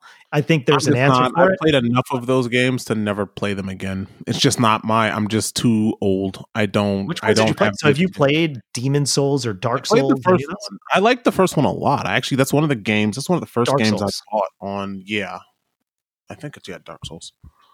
Wh- Whatever the first one of this series was, when it was like, oh, this is back to the hardest, the hard games, and this is this. I played that one. Demons Demon's Souls on PS3 is when this thing came out and was like a big big deal. That was made by From. Sony just kind of went it didn't really do anything with it because it was a Sony franchise. That's the one they just remade for PS5. Then then um No, so I played Demon's Souls. That's the first game. yeah, because then so Dark Souls, Souls first. I played that. I believe I, I believe I played Dark Souls two. Okay. So I think Yeah. that's what I did. I think I played Demon's Souls first because that came out in 2009, right? That's around the time when I when I was living in New York and had this HD TV and was buying anything that visually was going to look cool, right? And Yeah, then I bought Dark Souls when I lived in LA, right? So let me see, Dark Souls 2. When did this come out? Yeah, so March 2014. Maybe it was just Dark Souls, maybe not the second one. I think I just played the first Dark Souls, right? Which came out around when did this 2011 that sounds about right when i was living in la 2011 i bought dark souls so yeah so i've played those two i haven't played dark souls 2 and i haven't played anything after that if there is anything after that There's Dark Souls 3, there's Bloodborne, and now So- there's the Demon's Souls remake on PS5. Right so i played demon's souls and i played dark souls and after dark souls it was just fine like i got the sword from the dragon underneath the bridge and i was kind of making move movement yeah i, know- got I don't know how to do that. I don't even know how to do that yet. Okay, well, I got that because again, this was when I was. I think this is right after I had was no longer working. I had time on my hands, so, I was sitting here playing this game, and then I got a job, and I stopped playing it. Yeah, it's just hard. I mean, that's the thing. Is like, and some of it is just like I said, it's obtuse for the for no other reason. It's I'm playing it basically like I play an RPG where I I feel like I don't understand a lot of it, but I'm still able to push through. And there's just some things where just X there's just tedium in there. It's like, okay, I got it. This is the boss I need to keep playing again and again and again and again. And I could easily walk the you know the two minutes to get there but why do i have to keep doing the two minutes when i'm going to get there with no problem like these are the And kind of things also, where, what also upset me as well is I felt like sometimes the controls were a little clunky. yes So you'd make a movement and it like would do the wrong thing and you'd get killed, and then you kind of have to start. Oh, and it, it just annoyed a me. when I was like, you feel like a tank yes, to the point and where was- I that's I didn't like. Yeah yeah, i've i've purposely given myself less armor so that it could just feel better because Yeah, and that's otherwise the thing. Like when you have everything on there, it's oh. real clunky, and you kind of make a wrong move, and you die, and you're kind of like, "That's not what I wanted to do," and it's just literally because, like you said, your character's a tank. It's like moving the stuff around is real slow and clunky in a way. It's not real smooth and fluid gameplay, which I guess is part of what makes it hard, right? You can't really bop around. yeah you exactly You can't- you can't and yeah, like your sword swings matter. You got a two handed sword; it's heavy. If you kind of just willy nilly swing, you're gonna die. Yeah. Um, so so it's not it it's good game i get it but man i'm just it's interesting i'm having an interesting uh relationship with this title and uh let's just say it might border on abusive Yes. towards- yeah, which is how I felt. I felt like I was getting abused, and then I just kind of stopped playing it, and I was like, "Well, I'm good." Exactly. Speaking of abusive relationships, let's talk about Wonder Woman. Wonder Woman 1984. So real the movie. real quick. No spoilers If- first. Yeah, so no spoilers. But then, yeah, after this, the podcast is basically over. So if you want to go watch it, go watch it. But otherwise, yeah, we can we can do a spoiler free thing, and then I do want to spoil this movie. Absolutely. You have to. You have to. So why don't, why don't you start? What do you think? Top impressions. I really like the first one. Like I really, I probably liked it more than mo- like the first one got a bunch of BS because there's all the dudes on the internet talking about the woman superhero and whatever, whatever, right? I really like, I really, really like the first one, even though the last 15 minutes of it are kind of stupid. I'm with you. Yep. I really, really like that movie. Like the action scenes of her on the battlefield during World War II when she comes out of the trench, and even though it was maybe a or little what? corny, World and you're watching it with all the with all the tracer fire hitting her, and she's blocked. Like, I really, really like that movie. I was like, this is one of the best superhero movies I've seen. Like, I know it's campy, I know it's corny, but for an origin story, this movie's great, right? Yeah and the fact that it's a it's a female hero and all the things that that means i really i thought it i thought of it kind of like black panther to be dead honest with you i really liked it but black panther had some story flaws at the end and wonder woman the first one had some story flaws at the end i'm just going to say this before i spoil this this movie sucks this movie sucks it's awful and i don't recommend that you spend any money to watch this this movie is the worst superhero movie I've ever watched. It's no bad. way. No it's way. bad. Tell me, Thor two. This movie is worse than Thor two. Agreed. Thor two is not the worst superhero movie I've seen. What's the worst superhero movie you've seen? Catwoman, maybe. Does that even yeah. count? Elektra, yeah, those, right? Those We're going one, into that territory. Those, wonder, those uh, those Fantastic Four movies. I mean, How about dude, uh, is, Justice League? Is this worse than Justice League? I don't think so. Justice this is League's this bad. is worse than Justice League. Justice, this movie is a Justice mess. This movie is a disaster, and that's all. I don't want to spoil it. I highly recommend that you don't watch this movie. I highly Suicide recommend you have it. Not, not the, not. Yeah. Do you think it's better Dude, than this Suicide? movie? Is bad. And the fact yeah, that is. we're talking about a franchise like that in that same cat, this has nothing to do with the fact that you couldn't see in the movie theater. This has nothing to do with the fact of COVID nineteen. They could have fixed a lot of the issues in this movie that had nothing. I mean, again, there's there's issues from the way that it looks, from the way that it sounds, from the way that the story moves. It sucks. And I give this movie a one out of five. I'd give it a zero out of five if it just like didn't work, like if it just cut off halfway through. So I never give a movie a zero, but this movie's bad. It's a bad movie. And it deserves to be called what it is. It sucks. Wow. Um I I think this probably has I don't I'm not gonna this is not the worst superhero movie I've ever seen.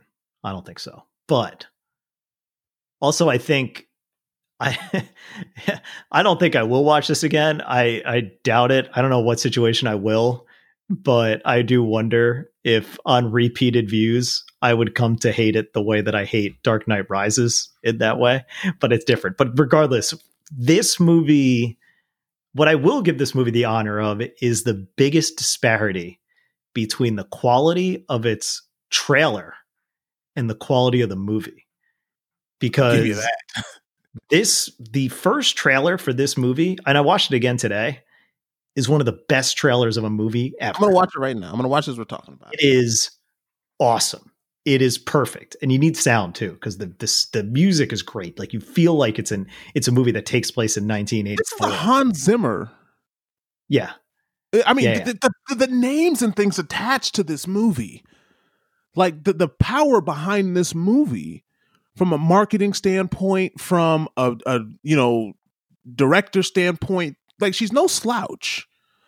But God, this movie is so bad. Yeah, but what I'm saying is like that trailer, it just captures. It's like a lot of action. It's a lot of cool. It's a, it's got the '80s song "How Does It Feel," but mashed together with the Wonder Woman theme song. It is the it is so good and so perfect, and it encapsulates everything I wanted the movie to be and that's what I expected going into it, and it just wasn't. I I like didn't I I was so bored in the first hour of this movie. It, it Wonder Woman's not even in the mo- like the actual presence of her being Wonder Woman doesn't happen until like an hour until over an hour into this thing when they're this when they're in the Middle East for reasons. This is, this is, I mean, and again, Iron Man two gets a lot of crap, right? Just because it's like the first Iron Man is so great and it's very similar to that to the Iron Man, where, but again, it's so bad because, like, and again, I want to spoil this movie because I think I can't keep talking about how bad this is without spoiling. My rating is not as bad as John. I wouldn't give this a one. I was thinking more like a two and a half. Like this is a five. It's got that, there's there's some. It's generous, but there's there's points where I was like, it's fine. I, I I was not like offended by the movie. I just thought it was so blah. Like there was nothing about it that was. I'm offended it, by multiple things in this movie, and it, it it, it hurts me because All right, we're gonna get into spoilers. Yeah, I want to. It off if you don't want it, but we're gonna we're gonna go deep. And uh, if you want to, if you don't, if, if you don't want spoilers, and you want to watch the movie first, it's on HBO Max, so you don't have to pay any additional money for it if you already subscribe to that. So there you go. Go for it.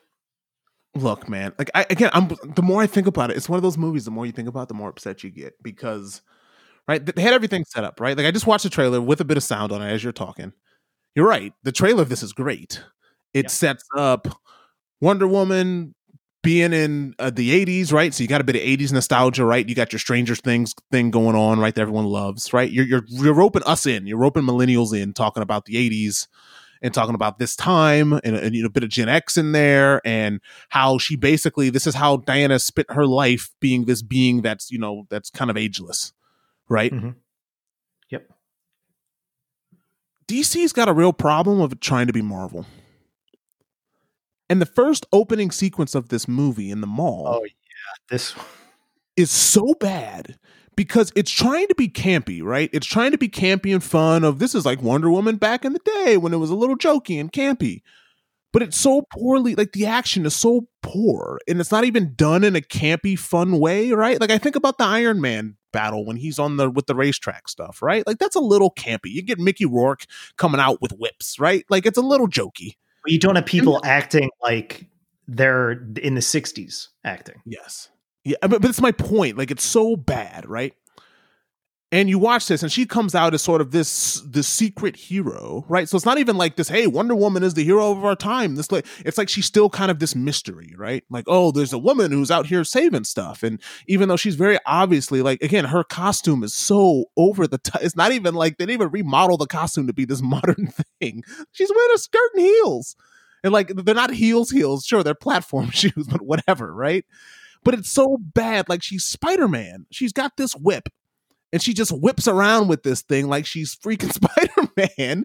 And it's like the the dialogue and look, Gal Gadot is gorgeous. Gal Gadot is it Gadot or Godot? Don't care. She's a terrible okay. actor.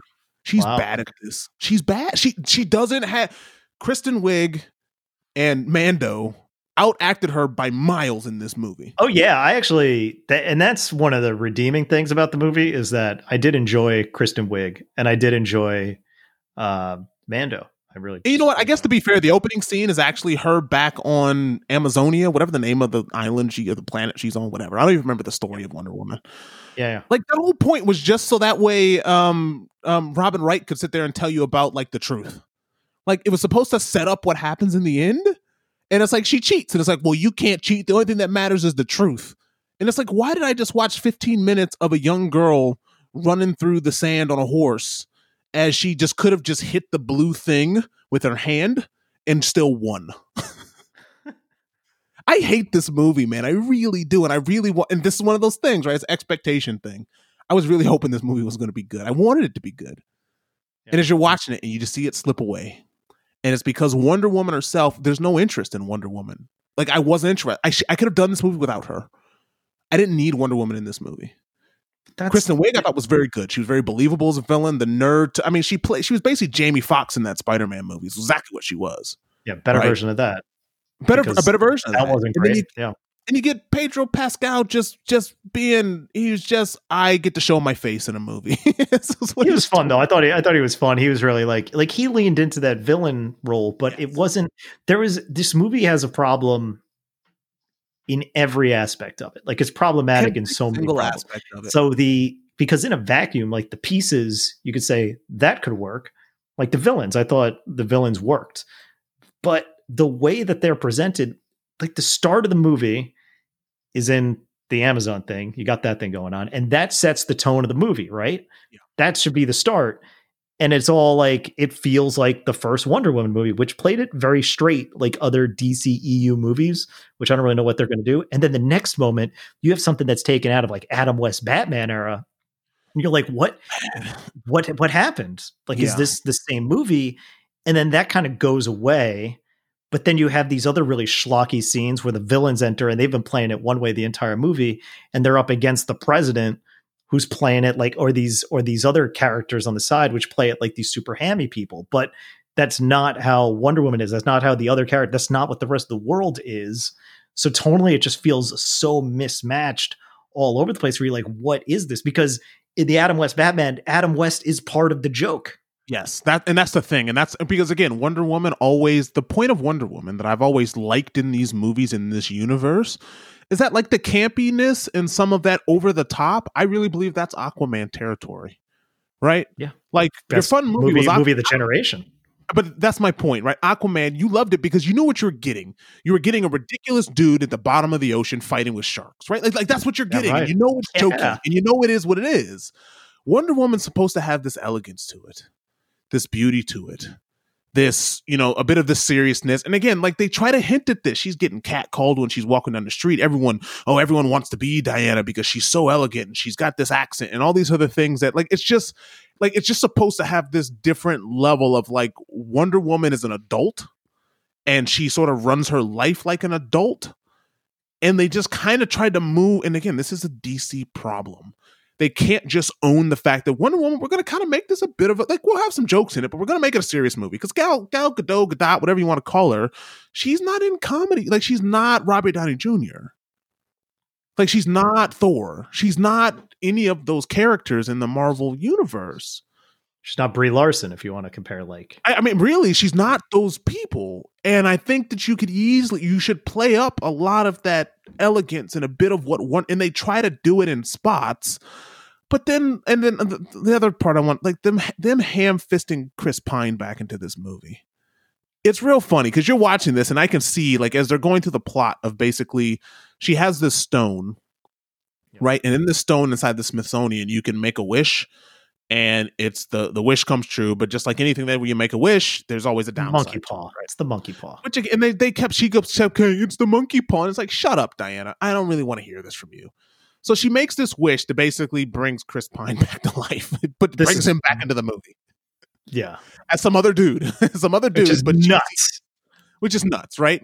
And in turn, she loses her power because that's the monkey paw curse of this, right? And so Chris, and again, the the because again, if you remember the first movie, right, the whole joke was Wonder Woman is in this new era, in this new world that she knows nothing about and trying to fit in, right? She's an Amazonian who happens to be in 19, 19 teens um whatever america uk wherever they're supposed to be right she's traveling through the world during world war one yep. and so the whole story is like oh you can't be an amazonian here wear this or hey wear this goofy hat or fit in right and that's what the joke is here of her trying to make chris pine fit into the 80s because he's a guy from world war one that fought fighter jets yep. and that works for a while until you realize it's like wait why is he in this movie and then they even tell you after a while of like, yeah, why is he in this? Just so he can get in a plane that he doesn't really know how to fly and then fly through a fireworks show? Because they totally had fireworks in the 1900s, right? That that's not a new thing. That's not a thing of the 80s.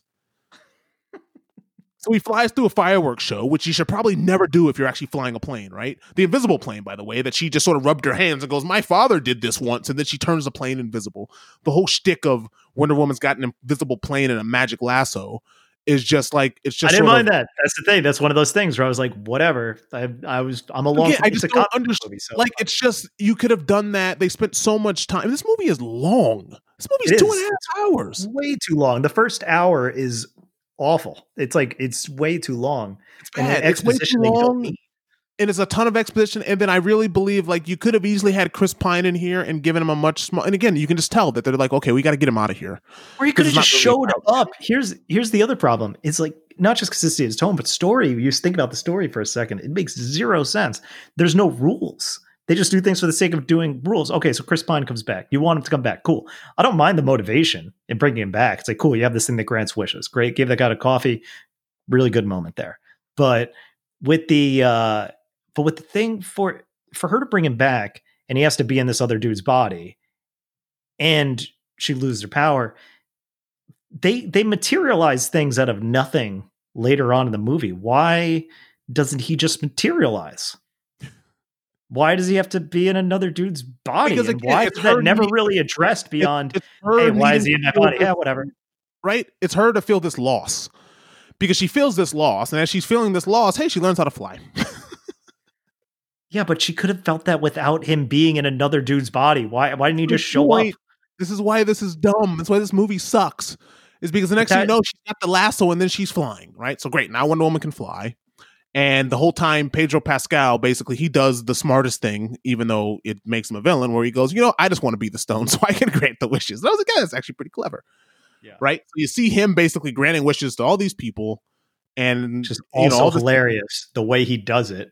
Yes, is like, wouldn't you like this thing? And they're like, yeah, yeah. I would love that thing. It's like, great, you can and, have and, the thing. Like, like, how about you just say, I wish that I want that? Can you say mm. that? And then it's like, yeah. And then Kristen Wiig at some point makes this wish to say that says that she wants to be like Diana, which obviously then she finds out, hey, Diana's this magical being. And again, it's never like she's actually a secret, which is what bothers me. Like no one is like, oh God, it's Wonder Woman. Like no one knows who she is. so it's just like, why are you like this kind of whole, oh, I'm just trying to fit in. But it's not like she's Superman or Batman, where it's like, oh, it's the Batman. It's not like, hey, look, it's Wonder Woman.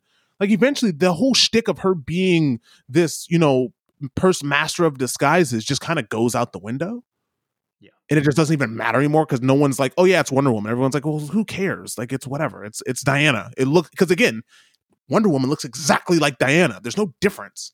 Like they look exactly the same. The best the best thing that Marvel and Johnny Favs did in the original Iron Man was at the end when Robert Downey Jr. says, I am Iron Man. And like that, all of a sudden they basically made their superhero celebrities and it just broke all the it it basically blew open the entire series to be like, yeah, okay, we could we can have these things and not have to deal with this hidden identity stuff. It's like they could just go in and be like, "Oh yeah, that's Goofy," but they know who they are, so yes. it's not. Like, and that's and that that's the problem that except Spider Man, but that's that's yeah, just part but that's what the DC stuff has a problem with. It just has a problem of trying to sort of take the seriousness of this DC universe and trying to follow what Marvel has done in a lot of ways. Like even the the, the time stuff, right? Like, oh, what time are you in? Trying to fit in. A lot of that stuff is like the first Thor movie, right? Of him kind of trying to fit in. Like, but that's oh, another problem. And he's yeah. there was there was nothing that felt 80s about this movie and that's that's another thing because they they tried to shoehorn some goofy clothes in a fanny pack, and then it just stopped yeah. being about the '80s. It just the trailer, stopped being about they, the they get a little bit at the you know with the TVs and all the other things, but it it's a really poorly used gimmick, and that it's never fully realized. and because Diana doesn't look like she fits into the '80s. Like you could eat Gal, Gal Gadot's got a lot of hair, right? A lot of gorgeous Israeli hair puff that mess up. Like lean into it if you're gonna do it. Lean into it. Like if you're gonna do campy, lean into it. And they didn't lean into it because Wonder Woman looks like she belongs in 2020. like she doesn't look like she's fitting into the 80s at all. Because everyone else, you get the big hair and the goofy jackets and the pants and the the the leg warmers, right? You get Kristen Wiig leaned more into the 80s than than uh, Wonder Woman ever did in this movie. She at least had the leg warmers and at the gym and a bit of the hair and trying to be a bit goofy. And that's I just like Gal Gadot. She mailed this thing in. And I, I personally worry about her career because to me this has got to be you. I, I, she'll be fine, of course, but th- this movie's bad and she's bad in it. I don't. I and don't look, necessarily put may, maybe it's her. just maybe it's just uh, misdirection. Maybe it's badly directed. Right, the story's a mess. Material. It's Patty so- Jenkins wrote this and directed it, and I think it kind of shows like eh, she she maybe had a bit too much. Like just she just this needed another edit. This needed some stuff chopped out of it. It needed some cleanup. It needed some things that are a bit more streamlined. It needed to get rid of some of the sequence. Like the whole fireworks sequence with that stuff was unnecessary. You didn't need that. You could take that out of this movie and no one would ever miss it. Him flying the plane and the invisible plane thing could have been enough. Could have saved you 15 minutes off this movie. Yeah, you could have just turned invisible. Boom! Look at that. We're in Afghanistan or whatever the hell, yep. wherever the hell they went. Yeah. So yeah. yeah, I mean, and like even the fight scene stuff, like it wasn't full of action. And like I do want to talk about the visual effects because it's real floaty, it's real bad. Um, and so it's just the thing that I said was to be the most egregious and weirdest thing in the movie was at the end where there's like that big vortex swirling around Mando, right? And she's just kind of sitting there and she's trying to figure out the lasso. And there's like a shot that holds on for maybe 10 seconds and it's just the lasso flailing and it looks so weird. Do you know what I'm talking about? I do. I do. And the, the I was like, why did you show that? You did not need to show that. You already showed the lasso not working, and now you're just held on this thing, just like it's kind of just like flailed around like this, like a noodle. like, what is this? Look, we had a superhero movie where she defeated where she defeated the main villain with a speech. Yeah, with sure a speech. Did. And she beat Kristen Wiig, even though they're swinging on electric poles, and she's literally swinging on lightning as she's oh attached to her. and she rules. basically like, okay, well, I'm going to electrocute you in water which didn't kill her. I don't understand. Kill her, right? And then she was kind of hurt, and then she was also, just on a mountain. Is, she basically turned into Killmonger in the end, looking at the looking at the sunset. like what? This movie is terrible. It's so bad for a movie that should have been so good. That has a really strong character that you don't have to play by the normal superhero rules. You didn't have to. You could have done whatever you wanted to with Wonder Woman. You really could have and they found a way to mess this up. And I think it's a real indictment on DC is struggling with the powerhouse that is Marvel. Marvel's got a formula. I personally don't. Th- I you know again the movies are all kind of the same, but like watching Spider Man Far From Home, right? Formula's kind of the same, still fun. I don't have to necessarily like the story totally, but it was fun to watch. The twist was fun. The action scenes were good. The visual effects were just enough, right?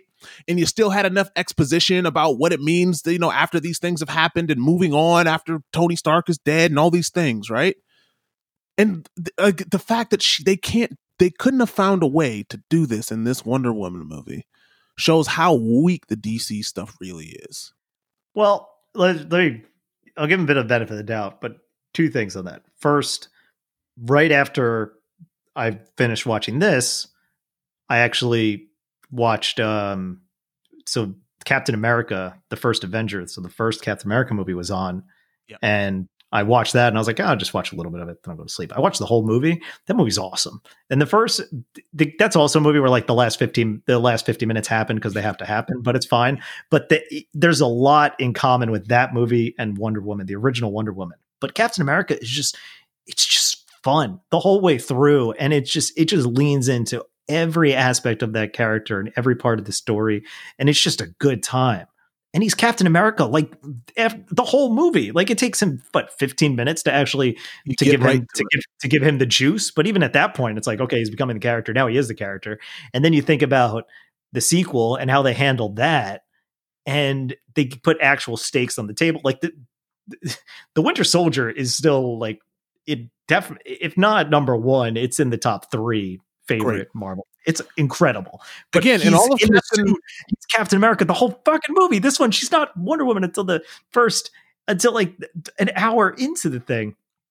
Again, um, for the um, most part, Marvel has found a way to make the second movie good for the most part, right? Like I would Thor say, first, I'd say with the exception of Thor two and Iron Man Thor 2. 2, and I would even say Iron Man two is a little hacky, like it's a little much. But again, it's still fine. Like its service is just fine, and you get enough action. And Mickey Rourke as a as a villain is just kind of dumb. Um, but it's still fine, right? Like it's serviceable. It gives you more what you want to see. You want to see Iron Man building stuff and being a smart rich guy and being a playboy and the the the cocky person you want to see that and out of wonder woman you wanted to see more of the elegance more of the the female empowerment all of that stuff right i mean in the last movie she fought ares the god of war right in this movie she fights a cat she she fights a cat she fights yeah, a cat last, and a guy who can and, and, and she fights the genie like literally, that's what this movie is. That's the, the other movie she fought. Well, was was it the Germans? Right, the Germans. Yeah, and Ares and the God of War. Yeah. Well, and in this movie, she puts on this magical Asteria's armor, and the cat shreds it in like the first, first ten minutes that she puts it on. Like the wings are useless. So yeah. it's just, it's, the movie's trailer. I thought that was somebody else that was wearing that armor too. I didn't realize that was her that was going to put it on. I was like, oh, we're going to get like another Amazonian. Like I thought it was going to be like, I don't know, some like. And then some sort Carter of- shows up at the end, and it's like, why? It's just I I this. I'm so disappointed in this movie. I really am. I'm so disappointed that this movie, and again, this is it's interesting because I do believe that the changing of formats of these movies is going to be a real reckoning for Hollywood. These tent poles need to be better movies. Period. You cannot marketing and advertising your way out of a crappy movie. And I think if Wonder Woman would have released on June 5th when it was supposed to in the movie theater, this movie would have made a ton of money, right? Yeah. And I think, think now you're going to look off. at this and go, yeah, I think it would have. I think it would have tanked in the second week, though. I think the I first week would have been strong. Well. I think, yeah, I would have had like a similar Justice League trajectory. But I don't. But, I don't think it's that bad. But I, it, it, it's just the fan reaction would be so because again the the marketing around this movie makes it seem like it's going to be so good. And the first one was so good. And Patty Jenkins is a talented director. And then you have this this mess. It's like, guys, it's it's not what it should be. But I, I do want to say though, the DC stuff, their movies have been awful, but the apparently their TV shows that they have are great. Like people love those. Never and they the whole thing that they have with their DC service, like this is the Harley Quinn TV show, for example, is apparently excellent. I haven't watched any of that shit either. But the best DC movie I've seen, other than obviously the Nolan Batman's, oh, the two Shazam. of three. Oh yeah, Shazam is. You're right. And that, and again, that's a perfect example. Wait, you're wrong. Aquaman is the best. Are you kidding? Fine, Uh, fine. I'll I'll play the stick. fine. Aquaman is the best, and then Shazam. It's the truth. And and both of the what do both those movies have in there? Right? They don't oh. try to kind of follow the Marvel formula. They just follow it they just they they they lean into that. Hey, Aquaman's a ridiculous character. And Shazam, it's a kid who's a superhero, right? So you just bring in all those things that make kids being superheroes fun, right? Talking to his friend, not really understanding the powers, being too strong, you know, falling out with his friends about, hey, you know, you're kind of a dick now that you're a superhero, like all of that stuff, right? Like there's a formula for some of this. And it's similar Wonder to the Woman, video games. It's, it's fun first. You're making a movie about people in costumes punching things. It should be fun. And, and, look, I'm not gonna lie. I'd be happy if they leaned into the women empowerment stuff. I really wish that they would just, and they tried to a bit. They tried to, but it's one of those things, kind of like my criticism of Black Panthers, that it just didn't go far enough, right? Like you started talking about colonialism and the difference between Africa and African Americans and what that difference is about coming home and what is home and this is you know this is your home but it's not really your home like that whole thing I mean, you could have just sunk right into that. And instead, they turned the last third of this into a superhero movie, right? Where people on rhinos fighting each other, right? Yeah. That's my own personal criticism of it, right? But obviously, people still love Black Panther. That's one of the highest grossing superhero movies ever. And Wonder Woman had a chance of really leaning into some of the women empowerment stuff. And one of the best scenes in this movie is when Kristen Wiig first kind of gets her power, and that guy is catcalling her, and she sort of goes through this exposition of whooping his butt. That was great. And that, that that's what I wanted from a movie like this, where you see this person sort of losing their humanity in a rightfully so to stick up for themselves, right? Like that's what it is. And you're like, she's becoming powerful, and it's not necessarily the way that you feel comfortable with, but she's addressing some of these issues that women face every day, right? Yeah. And you're watching it, and you're like, okay, this is great where we're going. And then it falls apart. And it falls apart. And that's the only redeemable scene in this movie. It's the only one. Because even the, the even the Mando stuff, it's fun, but he's supposed to be a bit of a campy villain. But Kristen Wiig had a chance of facing off with Wonder Woman in this way. About like comparing yourself to other women and all of these different things that just like are are are talking points of a modern era. And it just turned into a crappy movie. This movie sucks.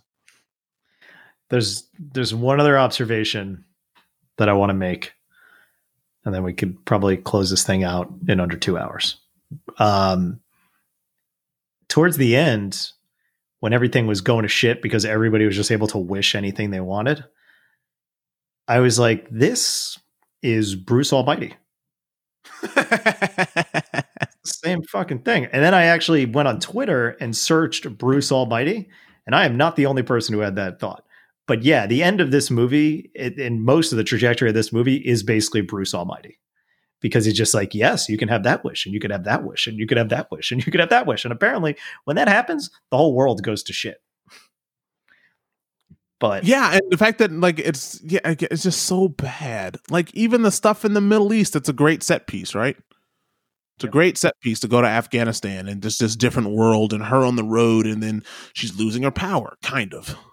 Like it's just it's just kind of whatever. And you're just like, this is dumb. And Pedro Pascal is just great because it's fun seeing him act.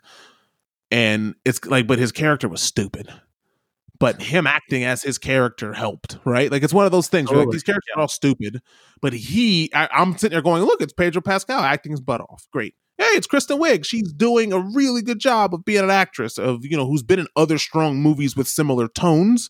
And this is where I, this we have to look at this and go. A lot of this is just bad direction, right? Like you could make an Ocean's Eight movie. You could make Ghostbusters movie. She's made a lot of movies that people have said, "Oh, Kristen Wiig, why are we doing these movies?" Right? She's been at the front line of this stuff.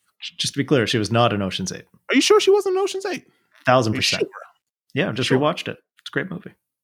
I enjoy it. Are you sure she's not in Ocean's Eight? Yep, she should have been. Ocean's Nine. I don't think they're going to do it, but she's not. She is not. For some reason, I thought she was in that movie. Anyways, she was in Ghostbusters. so sure was. Got one of those right. But anyways, that's my point of like she's she's a good enough actress or actor, sorry, she's a good enough actor to be in these roles. And you just put her in a movie that arguably is probably one of the should be one of the greatest roles that you could get of being part of a superhero franchise, and it just mm. Yeah. I also don't understand like of all the stories to tell, why this one? Like it doesn't well, Where that's part of the problem, right? Wonder just, Woman is an icon, but who are her villains? it doesn't move anything forward. It doesn't change anything. It's just. But like, that's the what, thing. What is being journey? moved? What is being moved forward? Like I think they're just in a vacuum now. I don't think the DCU really that's matters. What I mean. Like it doesn't matter, right? Like it's Batman. There's Shazam. You're gonna make The Rock a superhero at some point, um, right? Because he's part of this, and Black that's kind of it. You're just gonna keep making Batman movies, which honestly, okay. Yeah, cool. But the but the Robert Pattinson Batman's not actually in this universe. It's just going to be its own thing. That's what I mean. It's just a character like that's the Joker movie in this universe is a really crappy Flash, right? Because the Flash has a TV show, which I'm assuming what you're saying these DC TV shows. That show's been on for like six, seven seasons. Same thing with the Green Lantern show or whatever it is, the the Green Arrow. Green Arrow, right? yeah, people like it. People love it, and people love those shows, and they've dominated the move. Like you can't even put new like the Flash and Justice League was terrible, and I'm assuming that the Flash that's in the TV show is probably pretty good if it's been on for five seasons, six seasons, seven seasons, right? The Flash and Justice League was fine. Uh, he wasn't. He's fine, but it's, it's, that's the problem is that these are iconic. He was actually probably characters. he was one of the better parts of that movie. To be perfect, iconic honest. characters. Like they've got out of all superheroes, you think of Batman, Superman, Wonder Woman. You didn't you didn't think about Iron Man. You thought of Captain America. You thought no, of the Hulk. Definitely didn't think about Iron Man. Yeah. You didn't think about Iron Man. You didn't really think about Thor. You sure as heck didn't think about Black Widow. And maybe you thought about Black Panther if you're black. right? He was the only guy that you had really, other than maybe Spawn. right? Spawn and who who's another black superhero? Uh what's his name? The guy that Shaq Blade. played. Steel. Oh, Steel, I was gonna say Blade. Right? Blade. Blade as well. Right. So but that's what I mean. Those are all DC characters that we're naming. DC had this and they're never going to get it back. It's over. I really believe like it's just not on the same level. Like they don't have they they they cannot find their lane. They will never be on par with, with the stuff that Marvel's done. They just won't be, and it's sad because they've really got good characters with a lot of material, and they just can't get out of their own way. Yeah, you need you need to do a complete reset, and a, I mean, you probably need to even steal Johnny Fabs to do something like this. I, I really like, think so. I mean, Kevin they got Feige. really. It's like there's a certain there's just there's just a certain magic that they have and you just wait for that miss because even when they miss they don't really miss that hard. And you see that even you need that certain formula because even star wars hasn't been able to copy it and it's in the same house. Like they're yeah. they could easily be like hey how do we do this thing? It's like well here you go. Here's what you do. And you're like all right cool. And kathleen kennedy is not is not kevin feige.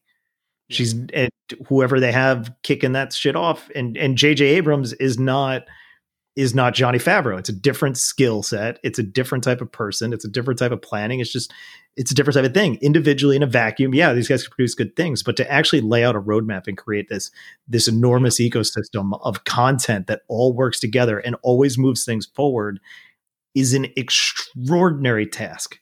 And, and it's look, not just honestly, those people. There's obviously other people as well.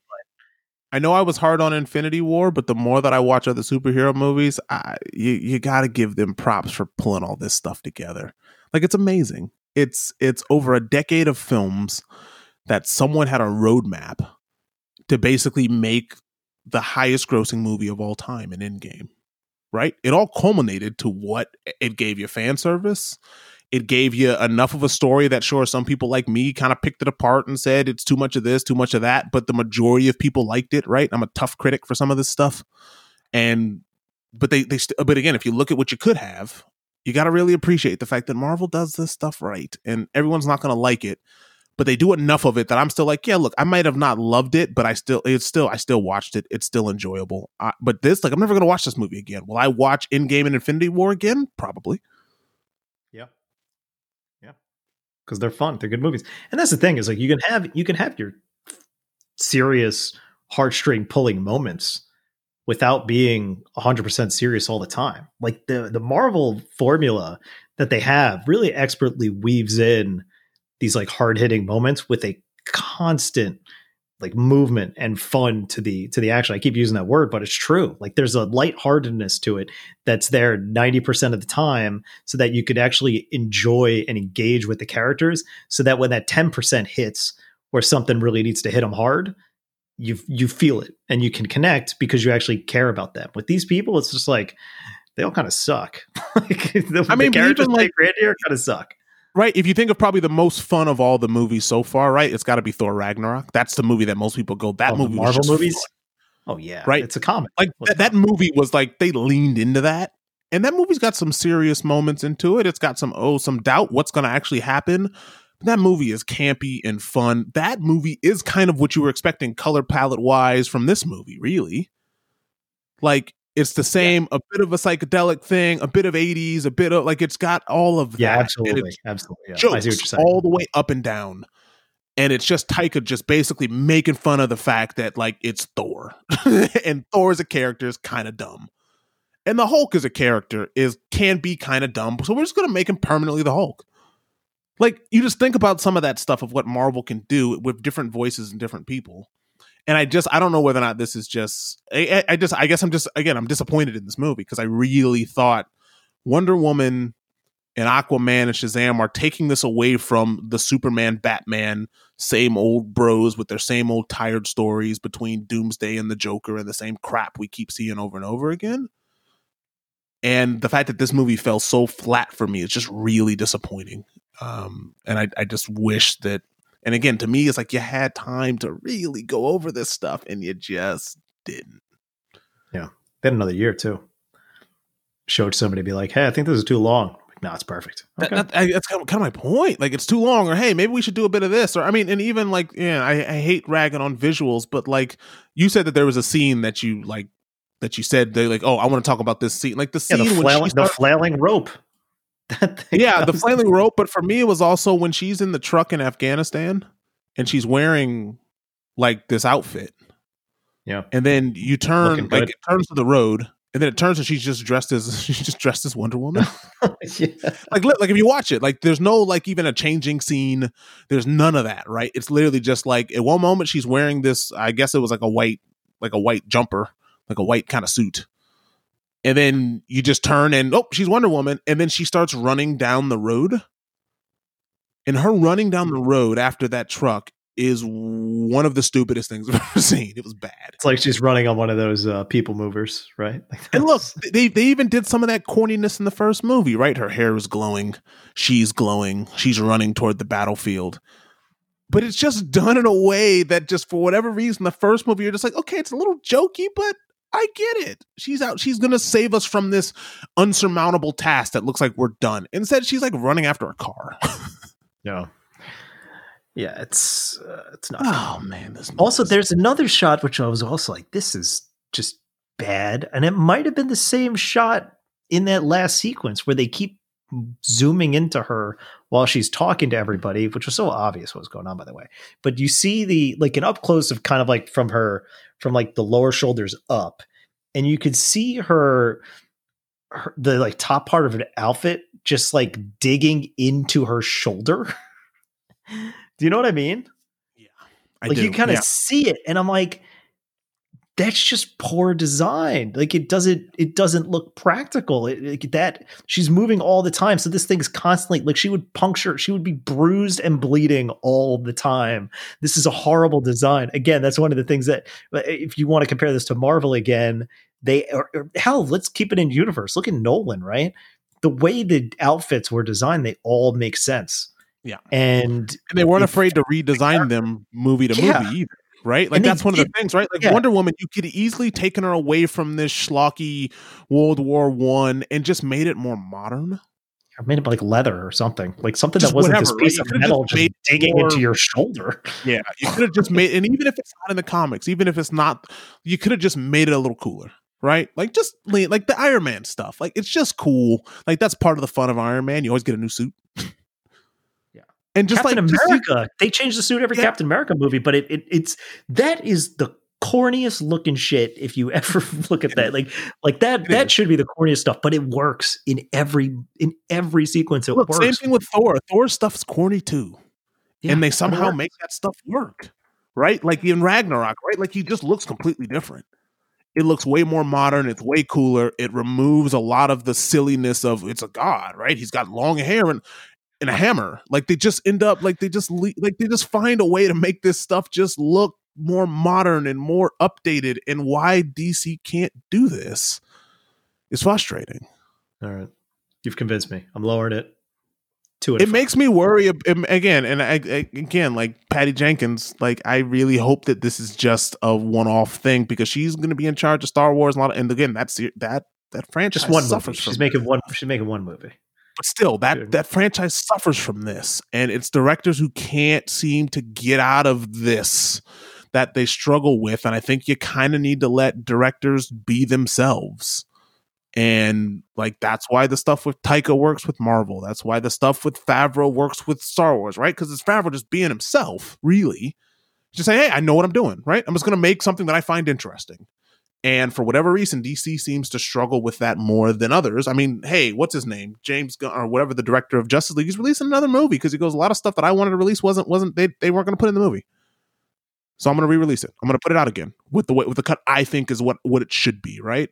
So that just automatically shows that DC is struggling with being able to take their hands off of the steering wheel and let creative people make things more creative. And they can't do it the way that Marvel can. Marvel can steer the ship by still saying, hey, Taika, go be your own goofy self and make a really cool movie. Yeah. Man, this also this watching this movie also made me miss and then watching Captain America afterwards really just made me miss the you know the three the two or three Marvel movies we'd get each year they're, they're yeah, because did we get any this year? Oh, I guess you didn't really, right? Because none. Black Widow was supposed to be the one in April, and they were supposed to get the Eternals in November, December. Yeah, yeah, really sad, really sad because yeah. those are done. They're done. Just give me the movies. I'll pay for it. I'll pay for it. I'll pay the twenty bucks on Disney. Again, man, Hollywood is struggling. They are struggling to figure. We talked about this last week. Give right? you money. Let me give you money. I will pay if, for if Marvel movie because it's going to be. Good. They don't want you to give them money they want money for you to give them money the way they want to receive it. This is what they're struggling. snacks. They want the money with the snacks. I get it. They want the money with the snacks. They want the money with the individual ticket sales. They want the money with the longevity and the box office deals. They want the money with the DVD releases and the and then the streaming contracts. They're struggling and they don't know what to do about it. And again, I'm in this industry and it's a worry because if these movies are not doing well, that's a problem because these big tent poles still cost you know Hollywood big tentpole theater money. And if you're not able to put this stuff in the movie theater and it changes the way people right, think about it. Christmas Day, you want to watch Wonder Woman with your family, you bought one ticket for 15 bucks for the month versus 45 60 with snacks. It's a big difference in money. It's a big difference in money. And then if the movie's not good, you got people like me telling people don't go see it. Don't spend your money. It's not worth it. Yeah. I'll make better movies. Well, so Patty Jenkins' next movie is going to be Cleopatra, starring Gal Gadot or Gal Gadot. Oh, God, she's gonna. Are we really gonna make her? I mean, I guess she's Israeli, right? So that we can't get on her about being Cleopatra, can we? That'll be fine. It's, it's not as bad as John Wayne being Genghis Khan. I'm surprised people haven't been up in arms about her being Cleopatra. I mean, I guess it's hard, right? Because she's from that area. She's from that area of the world, so you can't tell her that she doesn't belong. She's probably more qualified to be an Egyptian, um, you know, princess than any of us. Yeah, than maybe enough. an Egyptian. Close enough, right? close enough. Exactly. Exactly. Olive skin and dark hair. Close enough. Yeah, and then she's and then she's going to be doing the Star Wars movie that's for 2023. So we'll we'll see how Cleopatra turns out, and then and then we could worry or not about Star Wars Rogue Squadron. But they they cycle these directors like they could announce, oh, this person's directing that, and then fire them in like two two years. Yeah. so yeah, we'll yeah. we'll see. Okay, well, look, uh, Gal Gadot responds to whitewashing backlash after Cleopatra uh, casting. Of course, I know the internet by now, right? Like Cleopatra was Ma- was Macedonian. Gal Gadot, Gal Gadot responds to critics. Yeah, so she's already getting she's already getting news or she's already getting backlash for being Cleopatra because yeah, people like Cleopatra's kind of black. Um, well, then they'll just yeah. call it they'll call it White Cleopatra.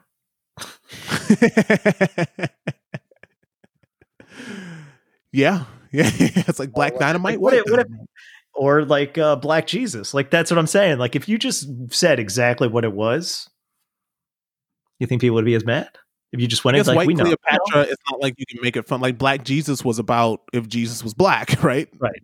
It's fun. Where like white Cleopatra is not fun.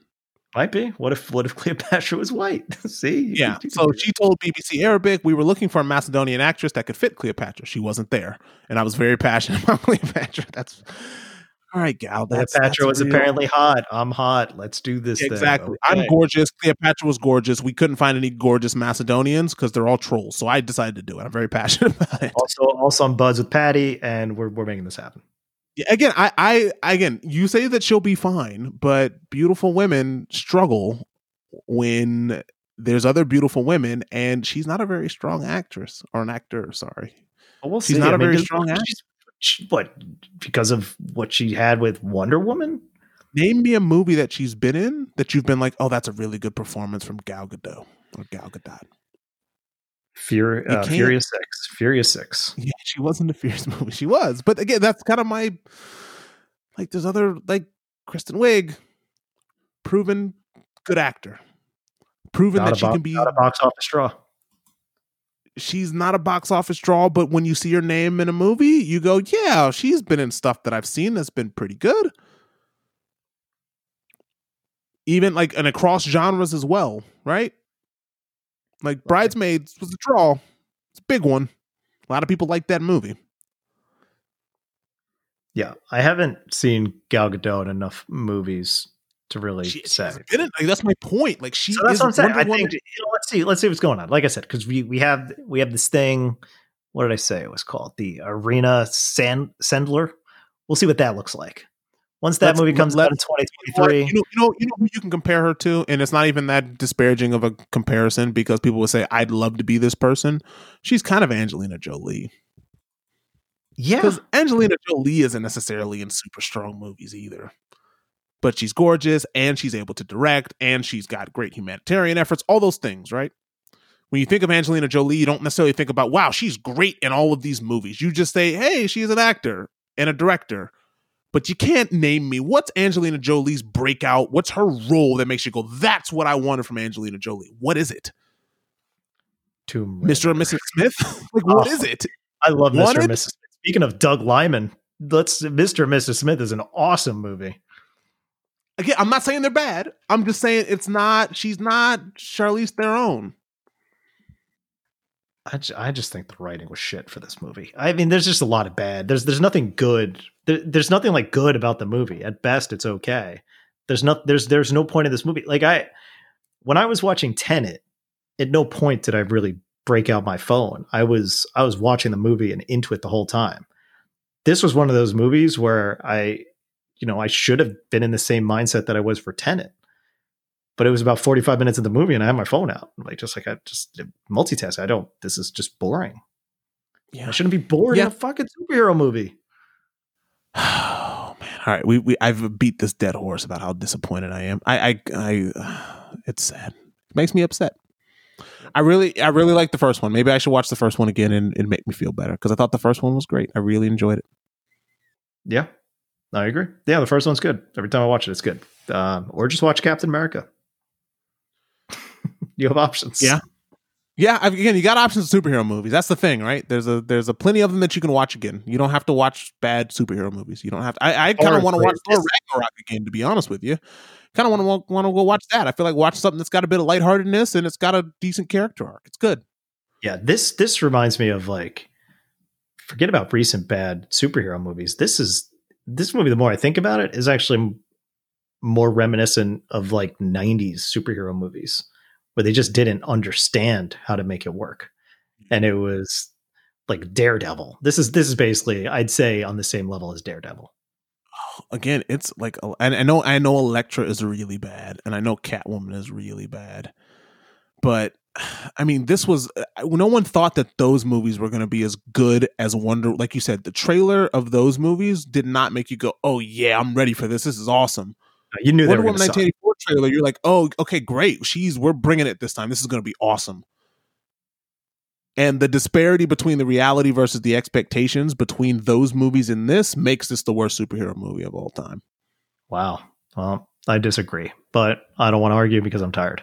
All right with that, you go to go to, go to He's Abroad. I'm interested. I'm really am interested if other people who've watched this movie feel the same way. I am. If you listen to two and a half hours of this thing in your because you're on Christmas break, God bless you. But if you feel differently, I, I want to hear it and you can come on this podcast and explain to me why I should feel differently. I don't think you will, but yeah, I've only heard from one other person about this movie, and that was from my dad, who also did not like it. So there you go. Yeah, I don't know why he would. He doesn't like any comic book movies that I know of, so I don't know what compelled him to watch this one. Anyway, he's abroad. Doc, yeah, he's abroad.com. You go there, subscribe, tell people about it, rate us five stars on uh, iTunes, and yeah, do all those things. If you're still listening to this, Happy New Year. Yeah, Happy New Year. And That's right. See you on the other side of uh, what someone classified to be an awful, awful year. This year wasn't too bad for me, to be honest. It was actually okay.